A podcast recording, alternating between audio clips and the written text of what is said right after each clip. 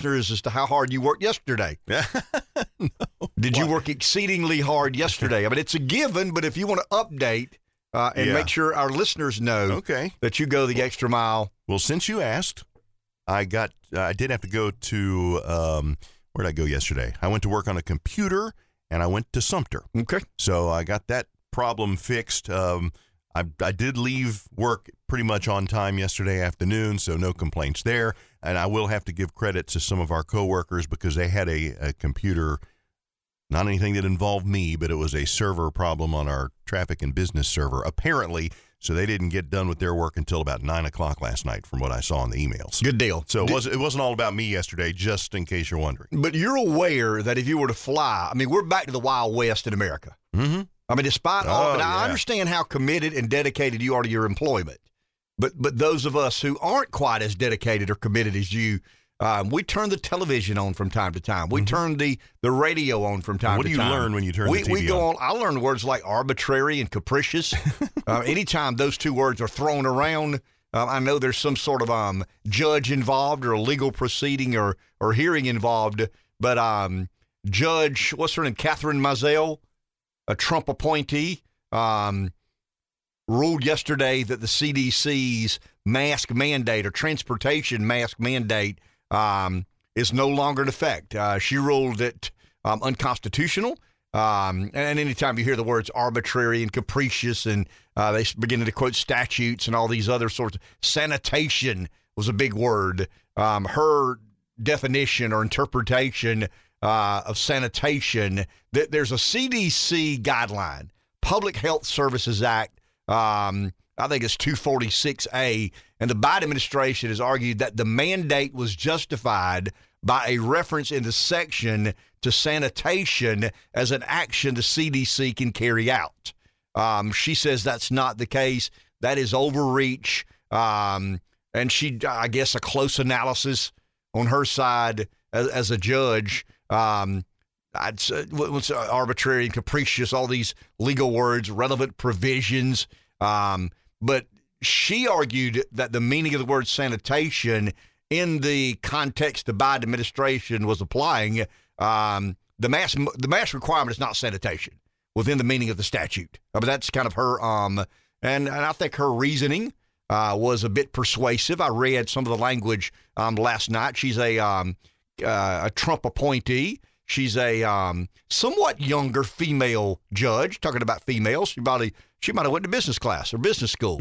Um, we talked about that. That's an interesting uh, debate that will um, open the doors on again as we um, get our, our, our brains woken up together uh, this morning. But yeah, the um, I, I guess um, barefaced travel. We're back in business. Oh. Um, the, the medical or the biomedical tyranny um, subsides. Now, now I, my question is why now? Why not a year ago or year and a half ago or six months ago? I'd have no idea. I mean, uh, you know, uh, tyrants choose to be tyrannical until someone releases uh, or relieves them of that power to be uh, tyrannical. But um, the CDC says the national mask requirement on public transportations, here's their release, is no longer in effect. Uh, they will not enforce the mask uh, order, but continue to recommend that people wear masks in indoor public um, transportation settings. Um, from what I'm gathering, there was a, a lot of celebrating going on in airports and other public transportation systems around America. So, yeah, big bad America's back. Uh, the Wild West prevails. Um, the the biomedical tyranny ends, and um, and barefaced travel is back uh, in style. But arbitrary and capricious and statutes and all these other sort. It really came down to the Public Health Services Act and her interpretation or, her, her her her ruling that the CDC had misinterpreted uh, the rule sanit or the word sanitation, and um, and she gave a pretty persuasive uh, argument. Uh, and then she was there a required public notice and and comment period on some of the um, some of the rulings made by CDC. She probably did as good a job um, as any judge I've seen um, arguing her points in a in a lay fashion, a way that you and I could understand it. Uh, anytime the word arbitrary and capricious I, I began to like, oh, I don't even need to read this. I mean, I can't. You know, those are the only two words that I've heard uh, in some of these rulings and renderings. But um, I might have to stop and look them up. yeah. But uh, anyway, I, I want to make sure we get this squared away. Uh, Kathryn Kimball Mizelle um, is her name and appointed by President Donald Trump. Now, I saw something on MSNBC that said she's a Trump appointee. There's political motivation here. She's a young female. You know how those young females are when they get um, big jobs like judgeships. I mean, you got to be careful about the emotions of how they um, act upon their rulings. And she's trying to pray, make her former boss um, happy. I did see that on MSNBC. But good land. I mean, you know, it's it's bizarre to me that people are still wearing masks. I mean, it just is to me personally. It is beyond belief that we are in what May of 2022, and people are still wearing masks, uh, and people are upset about it. And one of the memes on Facebook, excuse me, on um, Twitter yesterday was um a reference to what is the show with Vanna White? Uh, Wheel of Fortune? Yeah, Wheel of Fortune, where you name the letter and then name the word um, M space S K. Is it mask or is it Musk? and, and and you had the liberal. Remember the, the liberal meltdown? The lady Yeah. crying in the parking lot. So she- I mean, they're late with, with like a yellow, I don't know, some sort of yellow clothing on, but she is crying just uncontrollably because by uh, Trump won the 2016 election. So they've got a picture of her beside, you know, M space SK, um, either Musk or Mask. You know, just freak the liberal mindset out in America today. Uh, a lot of things we can talk about this morning, but I, I, to me, that's the most newsworthy. And um, yeah, That's a good I- one. I'm not a fan of Mask. I'm a big fan of Musk. Speaking of Musk, um, Apollo Global. Ever heard of them? They're about a five hundred billion dollar, half a trillion dollar um, company that specializes in um, in leveraged buyouts. They have come. Uh, they have let it be known publicly now. Wall Street Journal had an article yesterday that they're considering and participating uh, in a bid for Twitter. This would be um, is, is, is it an equity stake? Is it um, lending? Uh, remember, Elon Musk is the richest man on the planet, but he doesn't have 250 billion bucks in the bank. I mean, a lot of this, or the majority of this, he, I, I would imagine he would be cash poor. Uh, the, the the high percentage of his wealth tied up in the stocks. The, the story came out the other day. He doesn't even own a home. yeah, doesn't want a home. He, he stays on friends' spare bedrooms. A lot of really wealthy people don't want to own a home.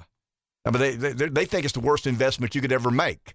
Um, we've been told traditionally and historically, you know, it's the biggest investment you'll ever make. No, it's something to live in. I mean, I've kind of ascribed to, and I mean this sincerely, I don't look at a home as an investment. I think when you start looking at a home as an investment, you begin to ah, make irrational decisions about the uh, the hard asset that you live in. I mean, a home is exactly that, a home. Um, and we got interest rates and debt and all these other sorts of things that go into trying to convince you it's a it's an investment. And there's been a kind of a, a game played with mortgages and lending. And uh, I don't want to I don't want to talk too much about the real estate industry because my son is in the real estate industry. But uh, anyway, th- there's a lot of um, shenanigans that go in uh, to that corner of the economy. But Apollo Global Management announced that are. This was uh, Saturday when the rumblings began, and the Wall Street Journal reported that they are considering uh, participating in a bid for Twitter. Um, and Elon Musk's $43 billion bid uh, puts the social media company in play. Um, I don't know if they've coordinated. I have no idea what their communication has been. I mean, I wouldn't know. I mean, Elon doesn't call me, and the CEO of Apollo Management, uh, believe it or not, doesn't call me and say, "Hey, we're talking to Elon," or Elon says, "We're talking to." Hey, is Ken there? Yeah. um, tell Ken that I'm talking to Apollo Global Management about an equity position or, or lending arrangements to um to take to buy Twitter and take it and take it private. But they are one of the the world's largest buyout firms, um, specialize in um, not so pleasant arrangements. Um, they have a propensity and an appetite for some of these hostile takeovers, and they funded uh, many, many of these over the years. Once again, five hundred billion dollars. And um, I mean that, that's kind of their that, that would be their uh, asset management portfolios um, valuation. So they're a big boy. I mean, you know, Elon's got what 250 or 60 billion of his own. This company's got about 500 billion, and um, and once again, we don't know if the um, if the talk or some of the communication is about an equity stake, a joint equity stake with Musk, or you know, can we lend you the money? Is there some sort of um, creative arrangement we can make? If somebody um, in the Apollo management world, Apollo global management world communicates with it, they can figure it out. I mean, these are really smart people, probably went to business school. They can um, they can figure this out, and um, so it really um, it, it leads me to believe that Twitter's not going to stay as it is. Twitter One is going another, to. huh? There's no question about Well, I it. hope. mean, it- that there is no doubt about it. I think they're going to stop Musk from buying it. I mean, I really believe that they've already introduced the poison pill, and that basically um, dilutes the the the 9.2 percent ownership that Musk has today. If I'm not mistaken, Vanguard uh, bought a bunch of it. They're at about 10.45 percent. So Musk stayed the largest shareholder, uh, the, the largest owner of shares in Twitter, only about two or three or four days. Vanguard now owns about 10 and or 11 percent. Uh, once again, to remember, if Musk goes on the board, his ownership can't exceed 14 percent. He withdrew his name from consideration for being on the Twitter board, um, and that got us excited because we felt okay. I think I said it uh, before the news broke. This leads me to believe that he's going to make a run at it. I mean, he's going to really try to buy um, Twitter or to be con- controlling interest in some way, shape, or form. But now he has a partner in Apollo Management, which once again is a um, is an old hand at some of these hostile takeovers. And I would imagine um, if if they, along with Musk, have uh, any sort of compatible goals, you know, collaborating is going to be something that Twitter just can't stand against. You got a company that historically has been successful in these sorts of arrangements. You got a guy that um that walks to the beat of his own drum. And uh, Joe Rogan, I don't know if you saw this or not. We can't play Rogan over the air because he drops the f bomb more than anybody I've ever heard. This is that northeastern thing. I don't California. I don't know this. Um, down south you don't say it, man, but everywhere else they do, and it's just over and over and over again. And I think, I mean, I've said it before. I'll say it again. I think the good Lord just is going to forgive anybody above the Mason Dixon line west of the Mississippi for saying that because it's a part of the vernacular. Um, it's a bit taboo in our neck of the woods. Um, but it's not in other places. It's just simply not. But I love to play Rogan because Rogan looked at, um, basically offered commentary uh, on Musk as somewhat of a superhero. You know, can we? I mean, can we have another um, dozen Elon Musk on the world? I mean, you want to make the world a better place and change the or, or have some sort of um, paradigm shift? Then let's get more Elon Musk involved in um in things that we believe. And I think Rogan agrees with us fundamentally. I don't think Rogan would call himself a conservative. I mean, he's kind of a um, Oh, no. He's a very independent. per- I mean, he was a big supporter of Bernie, Bernie Sanders, Sanders in the supporter, yeah. 2016 presidential election. Um, but but he has a lot of um, similarities and and a lot of beliefs that are very in common uh, with a lot of believe America he's, in- he's into free speech too. yeah. Got to believe it. Well, I mean, I, he's in the business of speech. Right. I'm in the business of speech. Remember how he was attacked for having with Dr. Robert Yeah. Malone on? Yeah. And then he was um, accused of taking horse dewormers and all this on, on CNN when he had Sanjay Gupta, you know, in his studio um, and took him to task. But um, but but now Saturday, Musk tweeted a um, couple of music notes. Did you see this? And "Love Me Tender." Now that's a reference to Elvis Presley music, but it's also um, is it? I mean, is he signaling his intent to launch a direct appeal to Twitter shareholders about tendering an offer for their shares?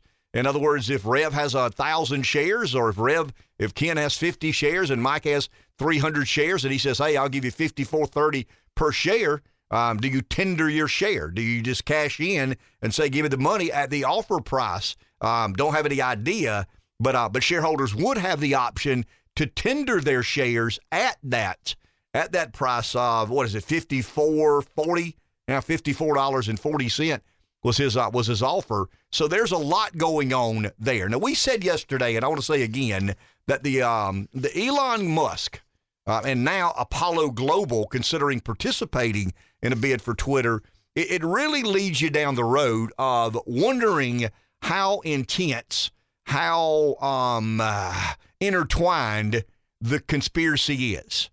Uh, I, I tried to go back and look at a lot of things yesterday that I'd read over the last several weeks. And, you know, if there's a conspiracy, why? I mean, if indeed, if, if the elites and the, the, the, ah, the Davos man, let's say the Davos class, I mean, I want to be careful with men and women today because we're going to really talk a lot about. I'll give you a random stat. You ready? Mm-hmm. 60%. Remember, we had this conversation yesterday and it evolved into a, a fairly interesting conversation. Uh, Breeze said he had to work out with a client, but he heard we had another lib call in. You know, so somebody must have updated Breeze that we had another lib call funny. in. You know, talking about you know women who are educated uh, vote Democrat, women who are not educated still vote Democrat, but not as overwhelmingly in favor of one political party. But here's um, I, I did somewhat of a um, I, I couldn't find an exact stat, but I I, I did a, about an hour's worth of work on this because I just wanted to know uh, to make me feel better about what we talked about yesterday. Women make up about sixty percent of all the um, the enrollees in four year colleges all across the country. Sixty percent of the students are female. Twenty five percent of the students in the fifty um, highest ranked business schools in America are female. So there is a disconnect there. I mean, Larry was a bit kind of chastised and challenged a little bit about his comments yesterday, but but the facts show that to be clear. 60% of students female, 25% of students in the 50 highest rated business schools are 25%. And that included Darla Moore. I mean, I saw her, uh, her. I saw the University of South Carolina Business School, the Darla Moore School of Business. I heard it. I mean, I saw it rated as high as number nine, and I saw it rated as low as number 43. So it's somewhere between the ninth best business school in America and the 43rd best business school in America. It's kind of weird. I mean, if you're Clemson and you're the ninth best football team in America via per one poll, you're not the 43rd per another. You may be the 10th, you may be the 8th, but you're not 9 and 43. And um, how they get these rankings, I don't have any idea what goes into the rankings. I didn't delve into that, but it's about four or five or six different ranking services.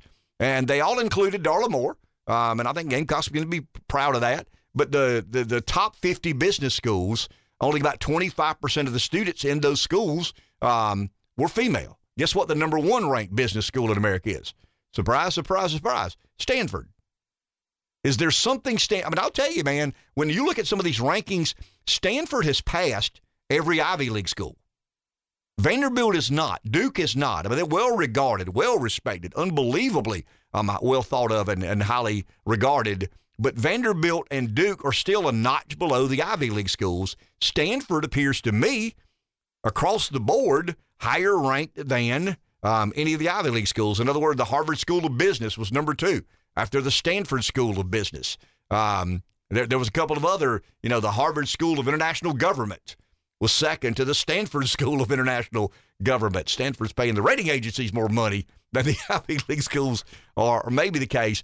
But I don't know what to make of that. I mean, we had somewhat of a debate yesterday that I found very interesting and intriguing, and I think we could really explore that and try to understand um, why women are voting in such a high percentage. Rev, the in 1980, the the women voted by a percentage of eight points uh, more Democrat than than Republican.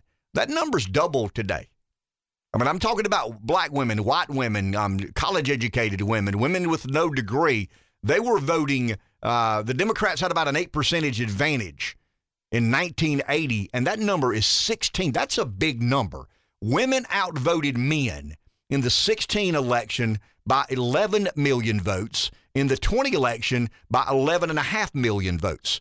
So, north of 10 million more women voted in the 16 presidential election and the 20 presidential election. So, when you've got the numbers, and we kind of went down that road yesterday, um, the the the not the woman with no degree votes uh, Democrat, but not overwhelming. The women with college degrees, I mean, it's plus 30, plus 35. I mean, I've seen it as high as plus 38, and you wonder why.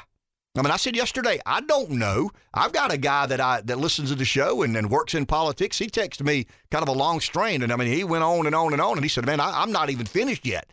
But but you know, I got things to do. He believes that the a lot of the women. Um, now now now Breeze has a theory. This person has kind of a different theory that that women have kind of morphed into more of a go getter than a man has.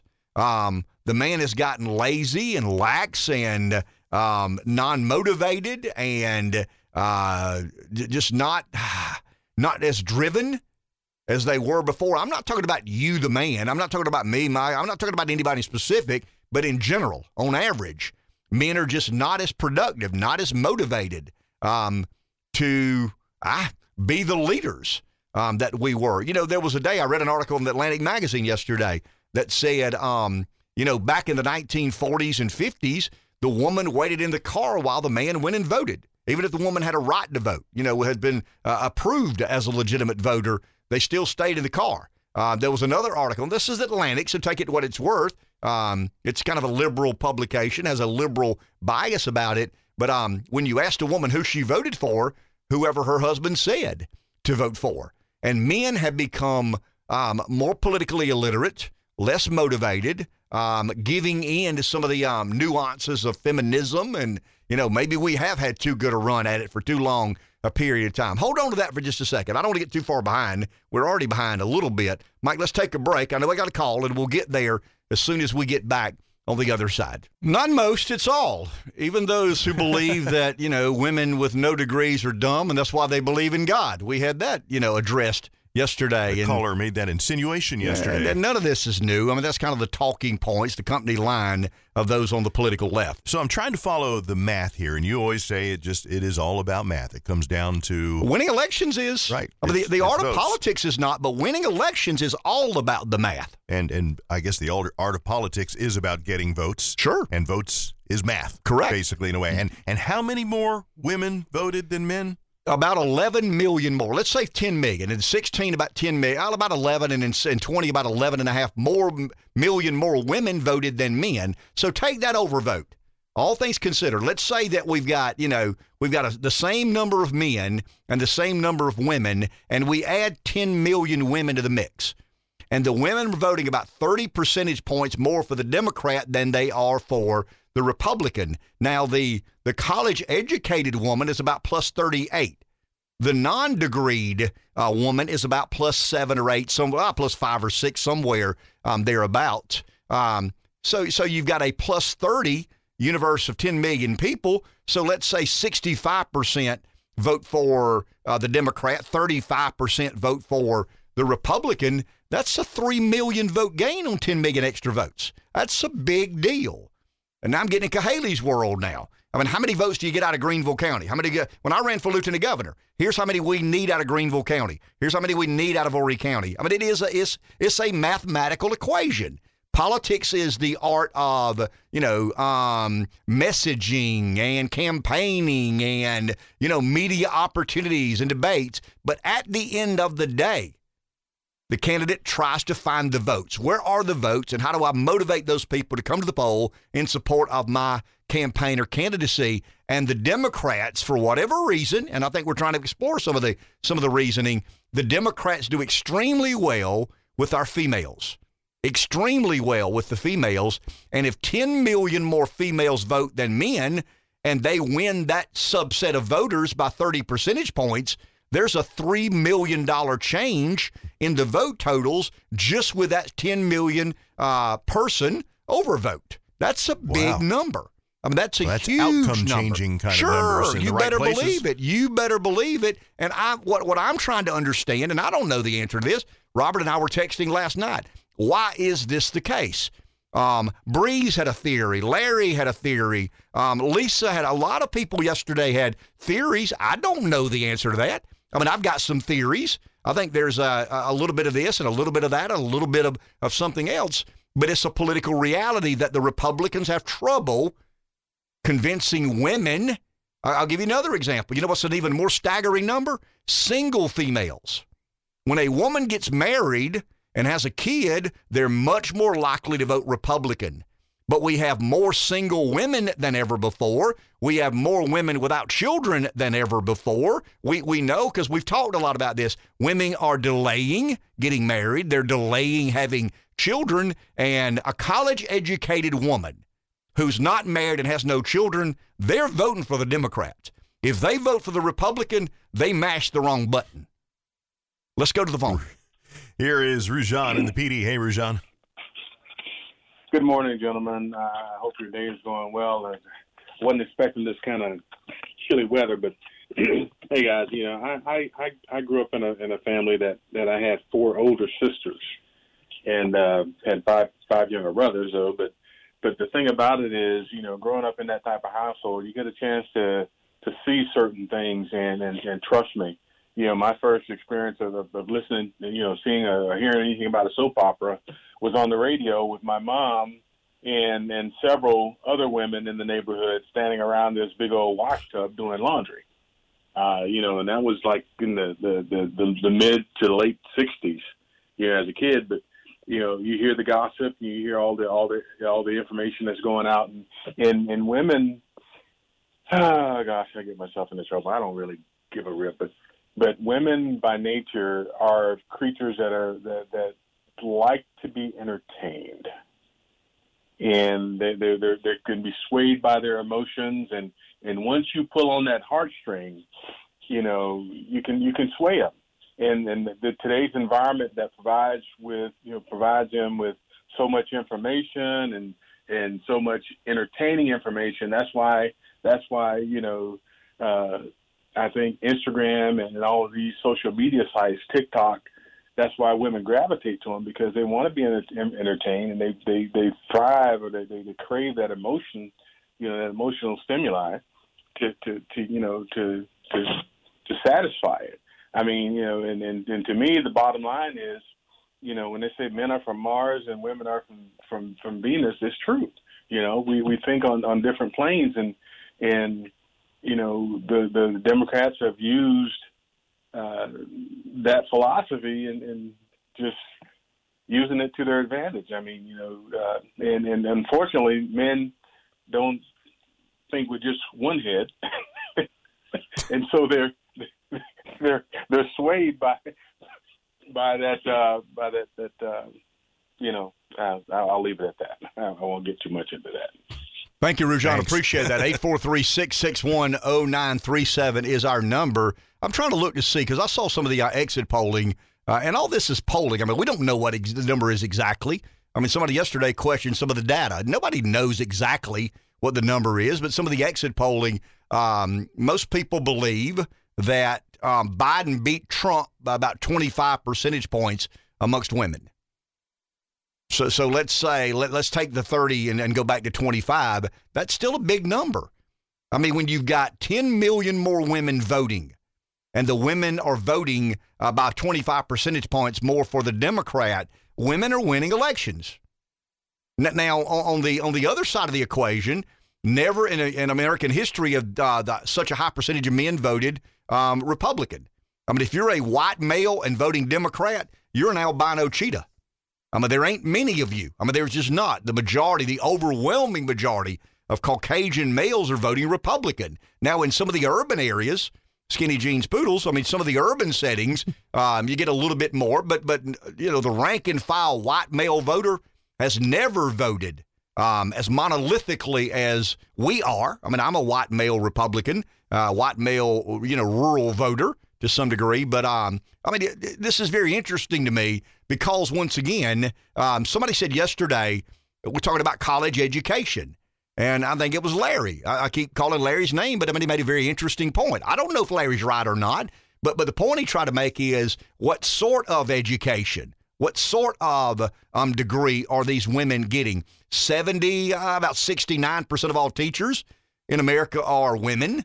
So seven and 10, roughly. I mean, that's a big number. Um, and I tried to look last night, and I don't know that this is the exact number. I mean, I'm pretty sure on the 60% of all students in college today are female.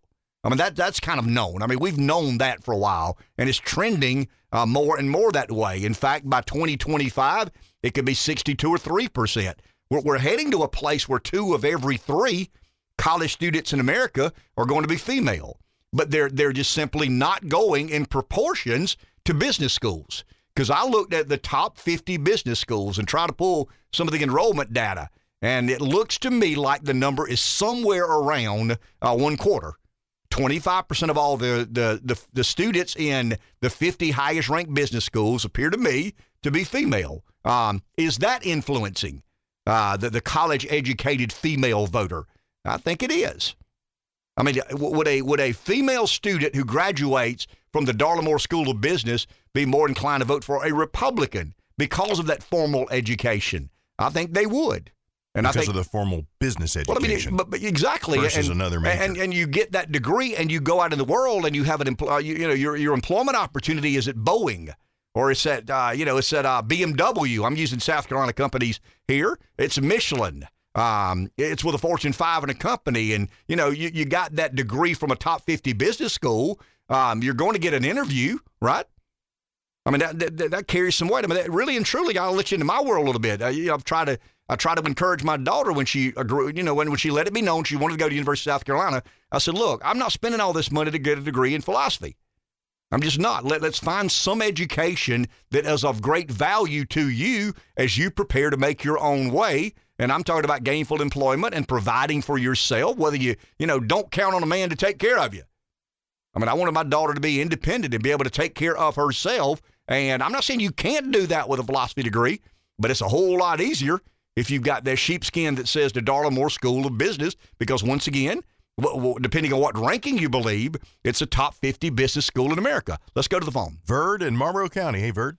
Good morning, Ken. Uh, I think the said in past elections, the women may have leaned towards the Democrats, but I think the 2022 election cycle is going to be a, a new animal for everybody uh, women are more and more becoming the breadwinners in families and at least contributing 50% of the income that comes into families. They are looking at the highest inflation rate in over 40 years. They're paying high gas prices. The women that are working, which are a lot more now than were before Donald Trump was elected, uh, I guess six years ago now, they are uh, working. Uh, they're providing food. They're buying clothes for the kids, and they're paying just tremendous prices. And I think you're going to see the women uh, leave the Democratic Party this time. Maybe not the whole 25 percent of them, but you know, like I said, if you take half of them, that's going to be a tremendous vote. Uh, one other thing, we have our meeting tonight uh, in, in uh, Clio uh, at the venue on Main. Uh, got Barbara Arthur, Dr. Barton, going to have Robert Norton and Tracy Pelt, who's running for District 55 as Republicans uh, in that race, and also going to have uh, Mike Golf with uh, golf training and consulting. They're going to be putting on a program on their uh, CWP classes and uh, safe safe handling of guns classes, and just going to hopefully have a big crowd tonight. Thank you, Verd. Appreciate it. Good luck to you tonight. We'll take a break. We'll be back on the other side. 843 661 0937. Verd always has an optimistic um, take on uh, where the Republican Party is headed. It, it takes that. I mean, if you're going to invest in it, you got to be optimistic about it. Take a break. Back in a minute. This is what you get when 100 years ago we decided to let these crazy women vote. I mean, we knew this was where really? we would end up one day, right? I mean, we knew that the, the, the women would not just choose to participate, they'd try to take over the entire election process. That's the great mistake we made oh, back in man. what was it, 1920? It's about 100 years ago, if I'm not mistaken, uh, when we conceded that right. Been a bad run for me in here for about the last 100 years. I say that with a high degree of sarcasm. Mm-hmm. Please accept it as such. Let's go to the phone. Larry in the Pee Dee. Hey, Larry. Well, I was going to thank Rujan for climbing up on the cross for me this morning. Apparently, yesterday I must have said something controversial. I get in trouble all the time when I just say how things are. Everybody else likes to talk about the way things ought to be, but I can't do that. Um, I'll, I'll go ahead and don't worry. I'm going to get right next to you, Rujan. I'm going to make a statement that I think a million people's heads are going to explode when I say this, but women are not oppressed in the United States of America. And you take any objective measure that a man would use to determine his success in life, and women have got a speed in it. There's more women in the workforce. They say they don't make as much money, but I know that's not true. Um, there's more women in getting a college education. There's more women doing this and that and the other. There's more women voting. This is their country, but they still blaming it on us. Um, women were oppressed at one point in time, but I don't believe they are anymore. Um, and if there's something that a woman's not doing at this point in 2022, it's because they don't want to. But what I think is interesting is is, you know, we'll go to the Bible for a minute. The Bible laid a curse on men and told us that we were going to have to work to basically feed ourselves. That was a curse. That's not a blessing. Now, the American way has told you that, you know, work is this great thing, but it's a curse. And every man or woman, when you begin work, the, the one thing you begin working towards is retirement, the day you don't have to work anymore. So I don't know why women wanted to pick up the curse that belongs to the men and take part in it, but they sure have. And I know that a lot of it has to do with the fact that we've diluted our dollar, and you have to have two worker incomes in your in your household if you are going to raise children. Now, I've said before, Democrats by and large are childless and godless. So I get that they don't get this yet, but they're going to figure it out one day that work sucks. And I don't know why they want to just get in line to do more and more. Larry, more. hard break, top of the hour. If you want to hang on, you certainly are welcome to. We got to pay some bills. Back in a minute. Yesterday was yesterday was a winter day, man. I mean, you know the the the Monday after Easter Sunday, and it's what fifty five or fifty six degrees Yep. is a high. Let's go to the phone. Somebody, I think Larry held on. Yeah, Larry's still there. Hey, Larry. Hey, well, I was just going to say that that you know so much changed for women in the in the sexual revolution, but you know the second part of the curse was that women were going to have it said pain in in childbirth, and so much of what quote held women back, depending on what side of the, the argument you're on, was you know having to rear children, having to have children, not having control over that. If if you wanted to engage in in you know sexual activity, you ran a high risk of getting pregnant. Well, with the pill, uh, with other forms of contraception, that became less and less a problem for women. But you know, because it was the way it was, women used to withhold sexual activity for marriage. But now they do much more like men do. They they just engage when they feel like it, and uh, you know, there's not a lot of, uh, of consequence, I guess, to that. But it's funny that with all of the contraception we've got, we got a ton of single moms. Well, you know, when we say single mom, because we were products of the 80s, we think of people that used to be married and then their husband walked out on them, but these were people who never had a husband to start with. Because we've played around with sex and we've made it something other than the entrance to marriage. And, you know, so we're kind of, we got a lot of goof ups that are, that are shifting these demographics. I don't know if they're goof ups. I shouldn't really say that, but there's a lot of changes in the traditional roles. So, you know, there's a lot of what I call boss babes out there. You know, there are a lot of women running their own households. Um, there's a lot, you know, so they are thinking for themselves, voting for themselves. All of that is is all well and good, and I, I don't mean to present that as a problem. And when I said yesterday, you know, they're getting a different kind of education. That I'm not presenting that as a problem. I'm just saying these are part of the reasons why things are changing. Good or bad, we'll let society decide. I mean, I know what my opinion is, but but um, but you know, I think I think time will tell if this is really if we're all really better off this way. We'll find out. But I think if men want to have the kind of government they want to have, they're going to have to show up and vote for it because women certainly are. Thank you, Larry. Appreciate that. Well explained. And uh, and once again, I think the the most interesting thing Larry said is, you know, we'll let society find out. Not now, you know, it, Apple's doing all they can do to address some of these uh, discrepancies. In other words, um, if you have a iPhone and the 15.4 update, you can now get the pregnant man emoji. Great. Take that, women. We've got a pregnant man emoji now. I thought it was a do with a beer gut. It's actually a pregnant man emoji um, floating around now. So your your your your latest update, the 15.4 update, uh, it goes to all iPhone users. Now includes a um a, uh, pregnant man emoji. I want to go back to one thing Larry said because he's talking about single parenthood.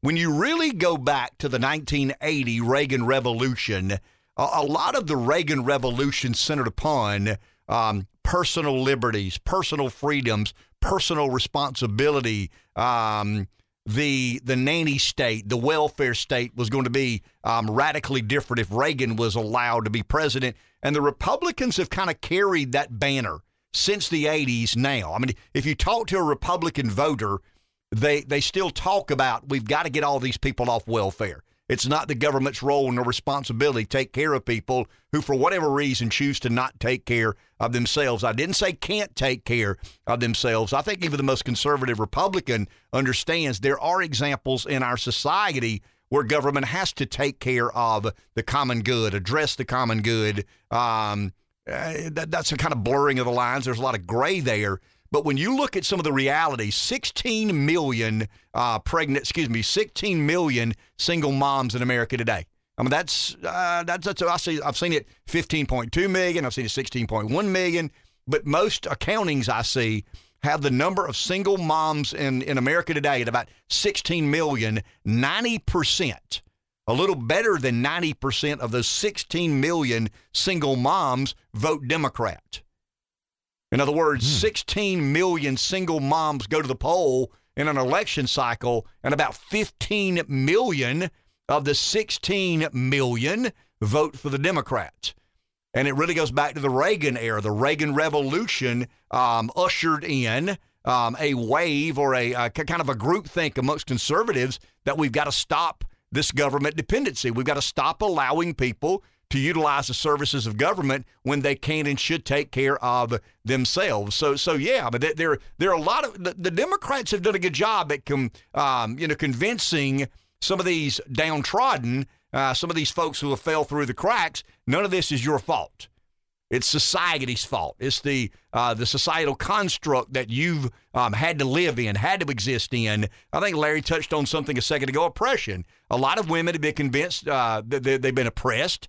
They've been taken advantage of. They don't have ample or equal opportunities. I don't buy that, but I'm not a female. I don't know what a female deals with every single day, but I do know that 16 million single moms um, are out there and they vote uh, in excess of 90%. I've seen it at about 91%. I've seen it as high as 95%. But, but regardless, if 16 million single moms go to the poll, and about 15 million of the 16 million vote for the Democrat, there's another loyal subset of supporters. And, and why are 90% of single moms voting for the Democrats?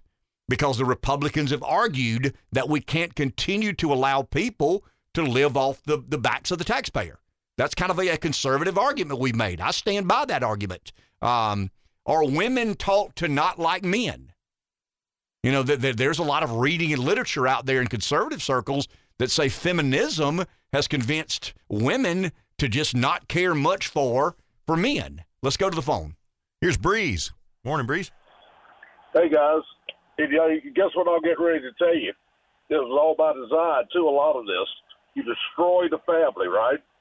You destroy the family, and that goes to a lot of other problems. But you know, if you start talking about, and uh, Rujon was right about women and emotion. But it is odd though, as more women are becoming more like men, and more men are becoming more like women.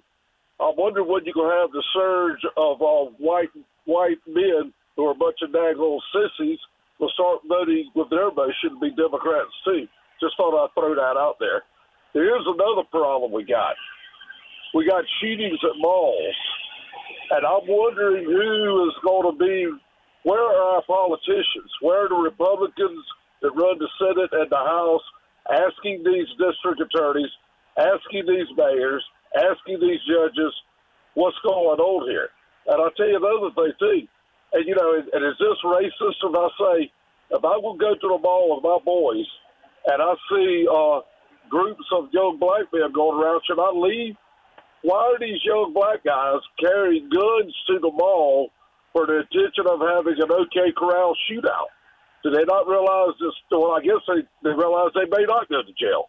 But but they, you know why? Family. And I believe Rujon and all those guys are talking about if you discourage the family in the African American community – you discourage the family in the white community. You discourage the family in Hispanic and any other race. You're going to have a mess. And that's when you daggone have the government totally control the entire country. So they're breaking us apart in so many different directions that it's, no da- it's a damn wonder we made it this far. Thank you, Breeze. Appreciate that. 843 661 0937. Let's go to the phone. Rodney in Florence. Hello, Rodney, you're on the air. Hey, Ken, I got good news, bad news about the Darla Moore School of Business. Okay. My daughter is an honors graduate, and your daughter won't get an interview. She's going to get recruited in a package with flight tickets to God knows where, and that place is rock solid gold. And if you get out of that school, you can go nose to nose with Stanford or any place else. Thank you, Rodney. Appreciate that. Will they take us as a package? Will they take my daughter and me as, as a package? Uh, 843 661 0937 is the number. Uh, yeah, it's a highly regarded business school. And, and really, why are we talking about a business school? And I think it goes to some of the conversations we've had about, uh, and Rev knows this, some of the busy head syndrome uh, kicks in high gear. And I start going from here to there to yonder to somewhere else. And um, and you guys helped me a lot yesterday in in sorting through so, some of the things we don't know. Nobody know. I mean, Breeze doesn't know this for sure. Larry doesn't know that. Rujan doesn't know this. Um, Lisa doesn't know. We're, we're, speculating. We're opining. We're giving our, our two cents worth on um, some of these realities. But it really is based on, I think Vern made an interesting argument this morning when he said that there are more female breadwinners. Never before in American history have this many women been the uh, the biggest wage earner in the family. I mean, we live in an age now where I don't know what the number is. I'll try to look it up during the break. But a high percentage of uh, households are led, or, or the highest income in the household is that of the female. Inflation. I mean, it's not you know inflation on male earned dollars or inflation on uh, conservative earned dollars. It's inflation on every dollar you earn. And um, and if a female is the primary breadwinner in the family, let's say the the female goes to the Darla Moore School of Business and gets an executive level job and makes a couple hundred thousand dollars a year, and the male is um, doing okay but making you know sixty five or seventy thousand dollars a year. Um, how do they divvy that money up? Is it her money and his money? Is it their money? That's always an interesting um, dichotomy to me. Uh, households and how you do your money. My wife and I have never had a mutual checking account. I mean, there's certain things I take care of. There's certain things she takes care of. Uh, we've just never. I don't think we've done it. I mean, deliberately. It's just the way we kind of um evolved over time. I don't want to say she's got her money and I've got mine. It's our money. I mean, I know it and she knows it, but but it's kept in a couple of different checking accounts. Um, why is that the case? Is that different? Is that odd? Most people have joint accounts. Um, don't have any idea. Uh, but but when the breadwinner is a female, and the breadwinner is a female who historically has voted Democrat, and um, I, had, I had a female text me yesterday that the majority of people in her world are conservative, but that's just not the reality. But it, it may be exclusive in her world, but that's not um, across the board. The data clearly shows that women vote Democrat, women vote in larger percentages, in larger numbers, and especially when you get to college educated women.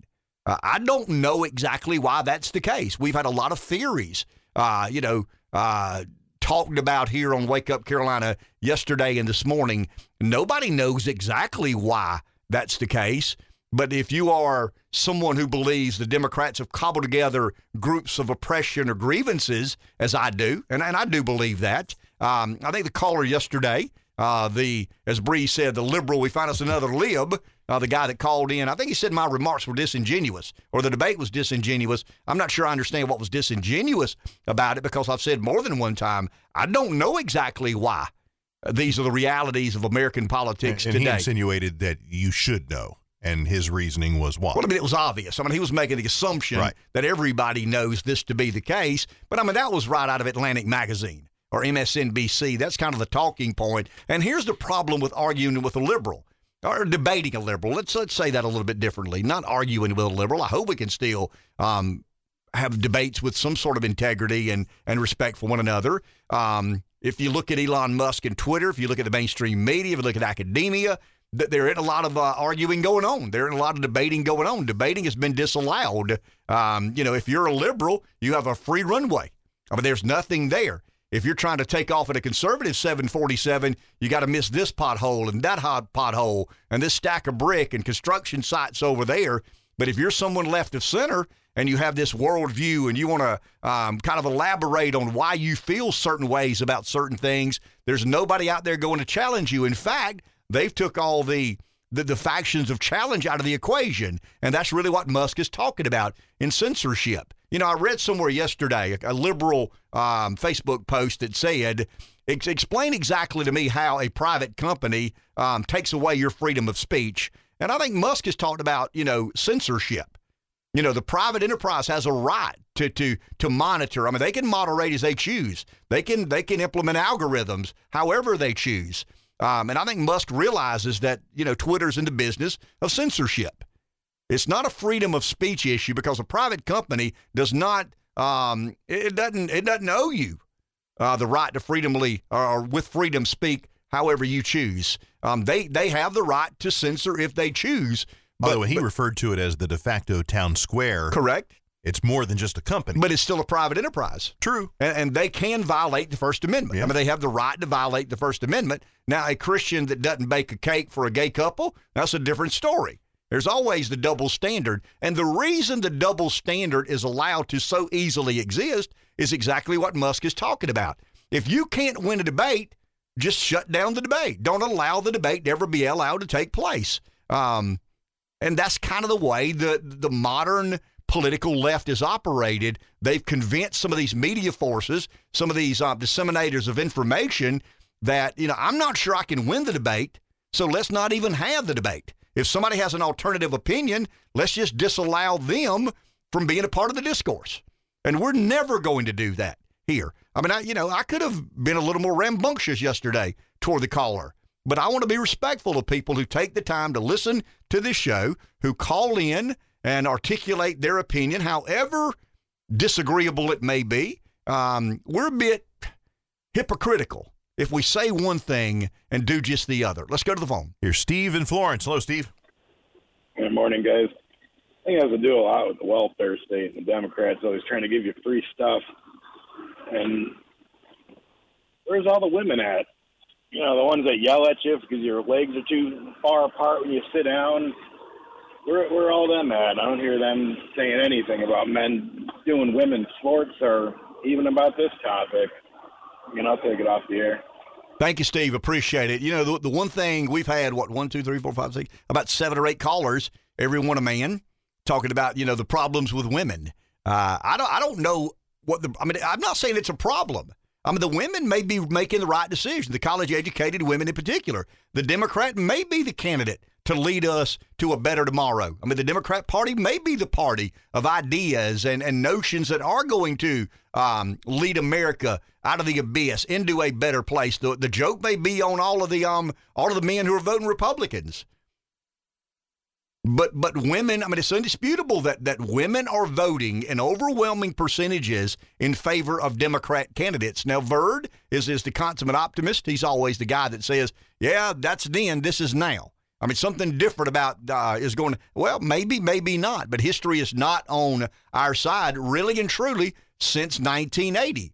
And and the Democrats have done a really good job of identifying groups of people who have potentially been suppressed or oppressed and saying um, it's the Republicans who have led you down this road. It's the Republicans that uh, it's the Republicans' responsibility that you've ended somewhere in life, whether it's broke or destitute or uh, dependent upon others to take care of whatever it is you can't take care of it. The Republican mantra has been it's up to you. I mean, that, there, there's a fundamental divide there.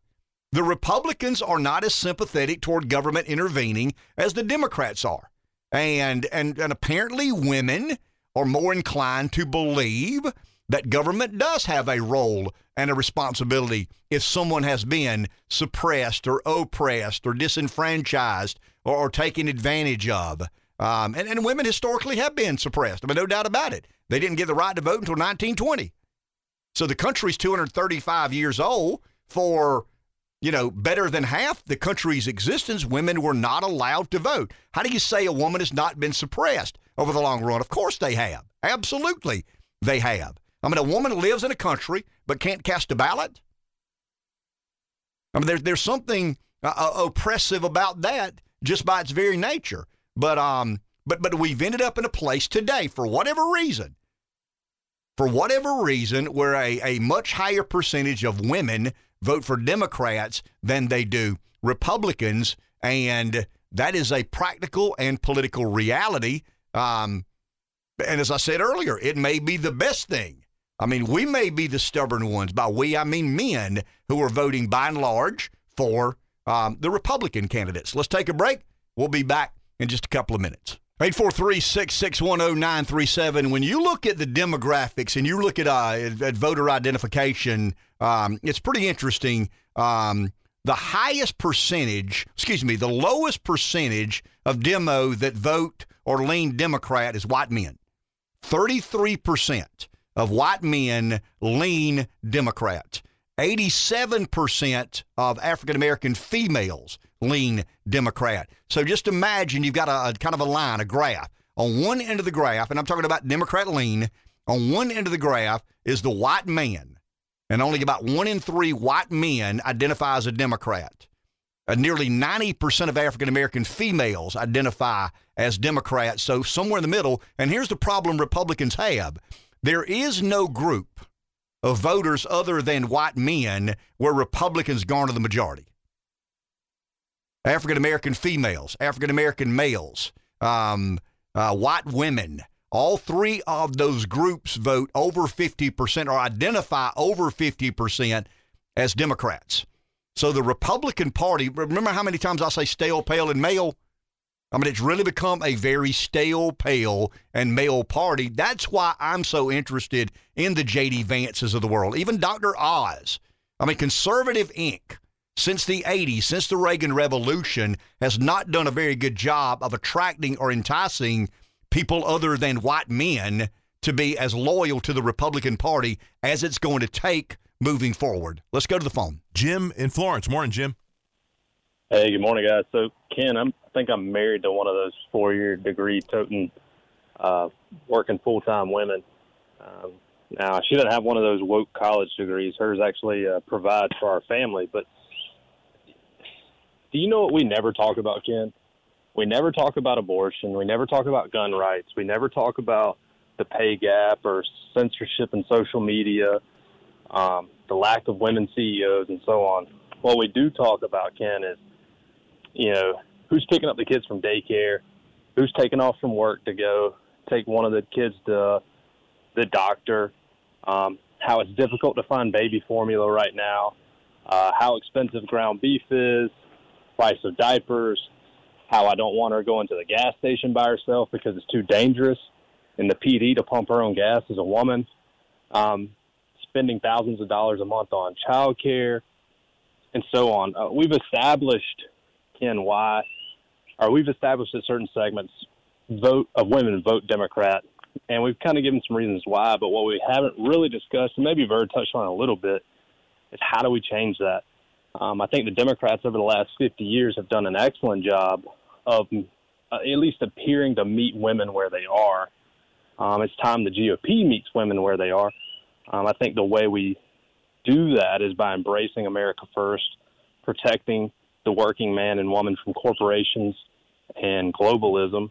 Uh, I think we need to find real world solutions, not socialism style pipe dreams, but uh, we need to find real world solutions to help parents um, to uh, address the student loan issue, uh, a whole host of things that are, are issues for women. Uh, we need to provide a real world alternative um, instead of, like I said, that socialistic style pipe dream. Thank you, Ken. Thank you, Jim. What Jim's arguing is so true, and I've said this. I actually talked to someone over the weekend about this.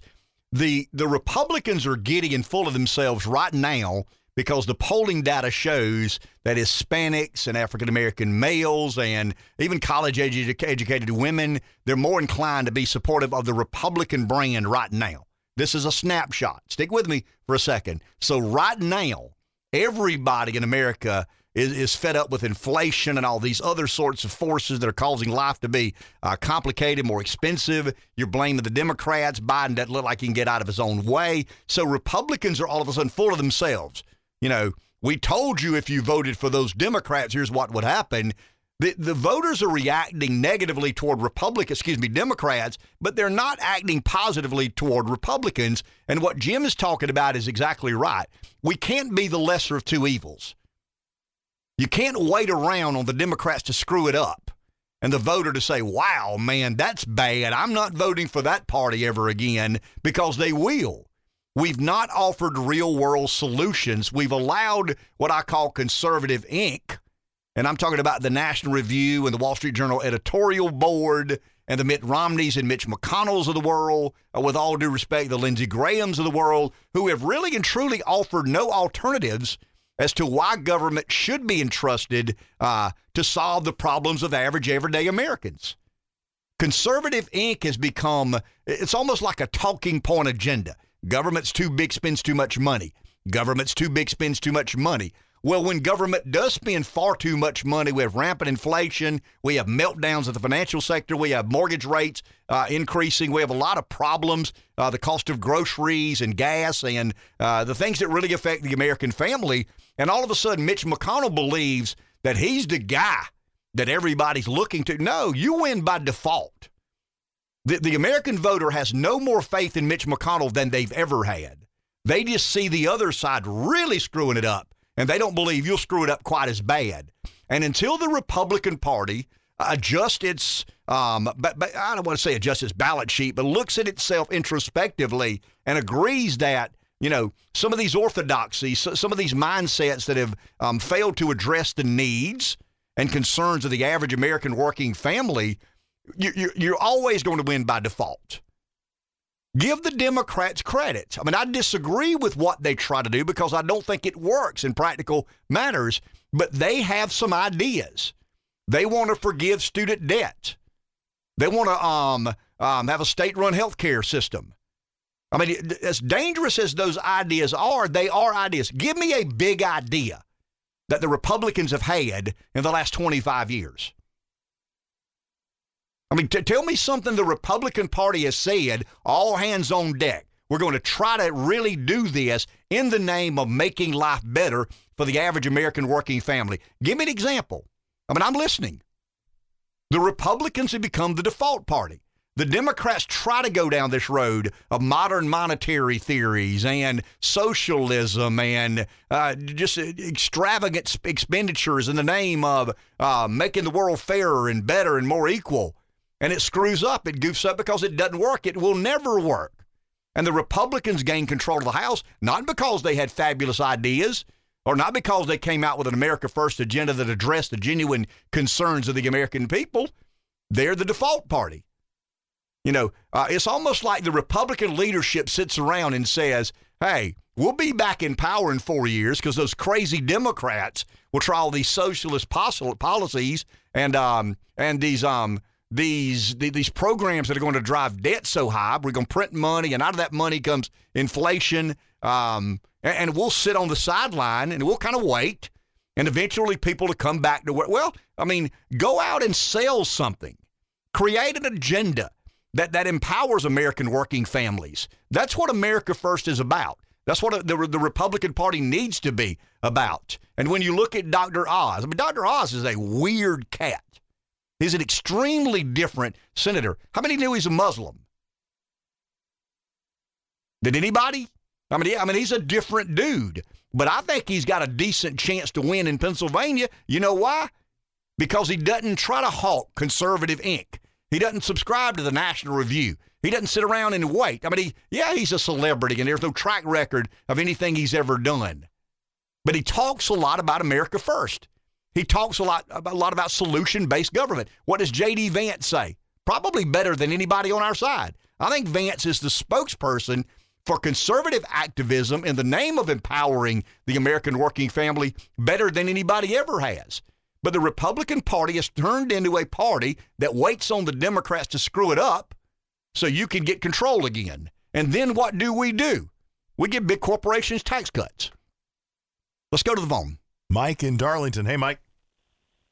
Hi, uh, Ken. Uh, I think you struck right to the heart of the problem, and I think it's an important problem, an extremely important problem. Is how do you get through to these people if the inflation rate and the price of gasoline, the price of groceries, and the shortage of um, baby formula, for that matter, uh, how that is uh, affects people if that's not going to turn them, what is?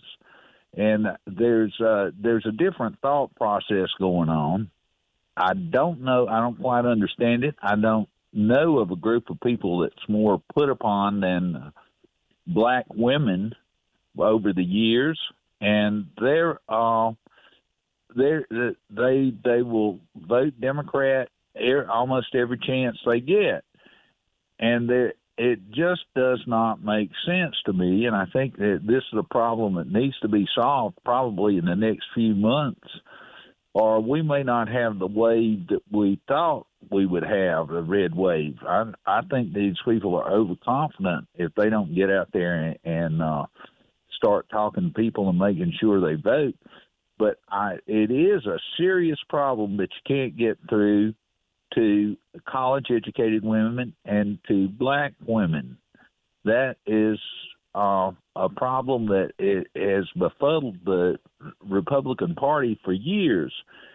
And these these people out there, they I I don't know how they uh, we I don't know how they can find the the how they wrap their minds around this when the Democrats for years have gone out there and broken something or created a problem, and then they come back and oh, we have all these committees and programs that are going to put a band aid on it. It's like the physicians 150 years ago. If if uh, you had the flu, well, the solution was to drain a pint of blood out of you. If you had a tumor, well, the solution was to drain a pint of blood out of you that and then they put a band-aid on it and uh you were calmed down and relaxed but the reason was you were you were being bled to death and that's exactly what the democrats are doing to us like uh the uh, uh, some of the incompetent phys- physicians from 150, 200 years ago.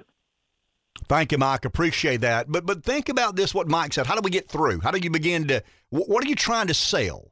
I mean, what are we going to argue on behalf of? Um, if we believe the Democrats are the reason that gas is so expensive and groceries are so expensive and we have rampant inflation, college is so expensive, and the amount of student debt allowed is unbelievable and absurd. What are our programs? What are our plans? What is our agenda? How do we, what, when we look voters in the eyes, what do we tell them we're going to do to make groceries more affordable? To make fuel and energy more affordable.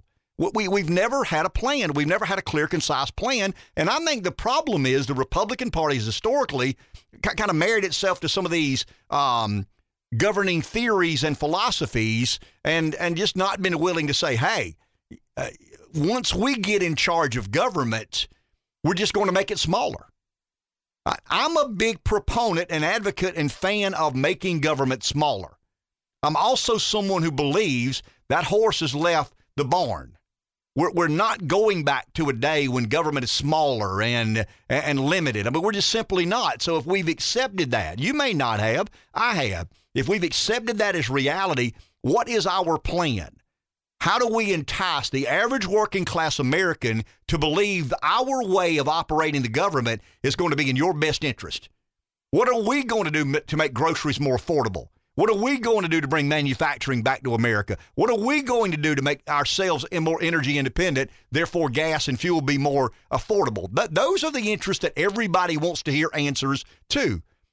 I mean, did, did Amazon pay 3% corporate income tax rate or 13? I don't give a damn.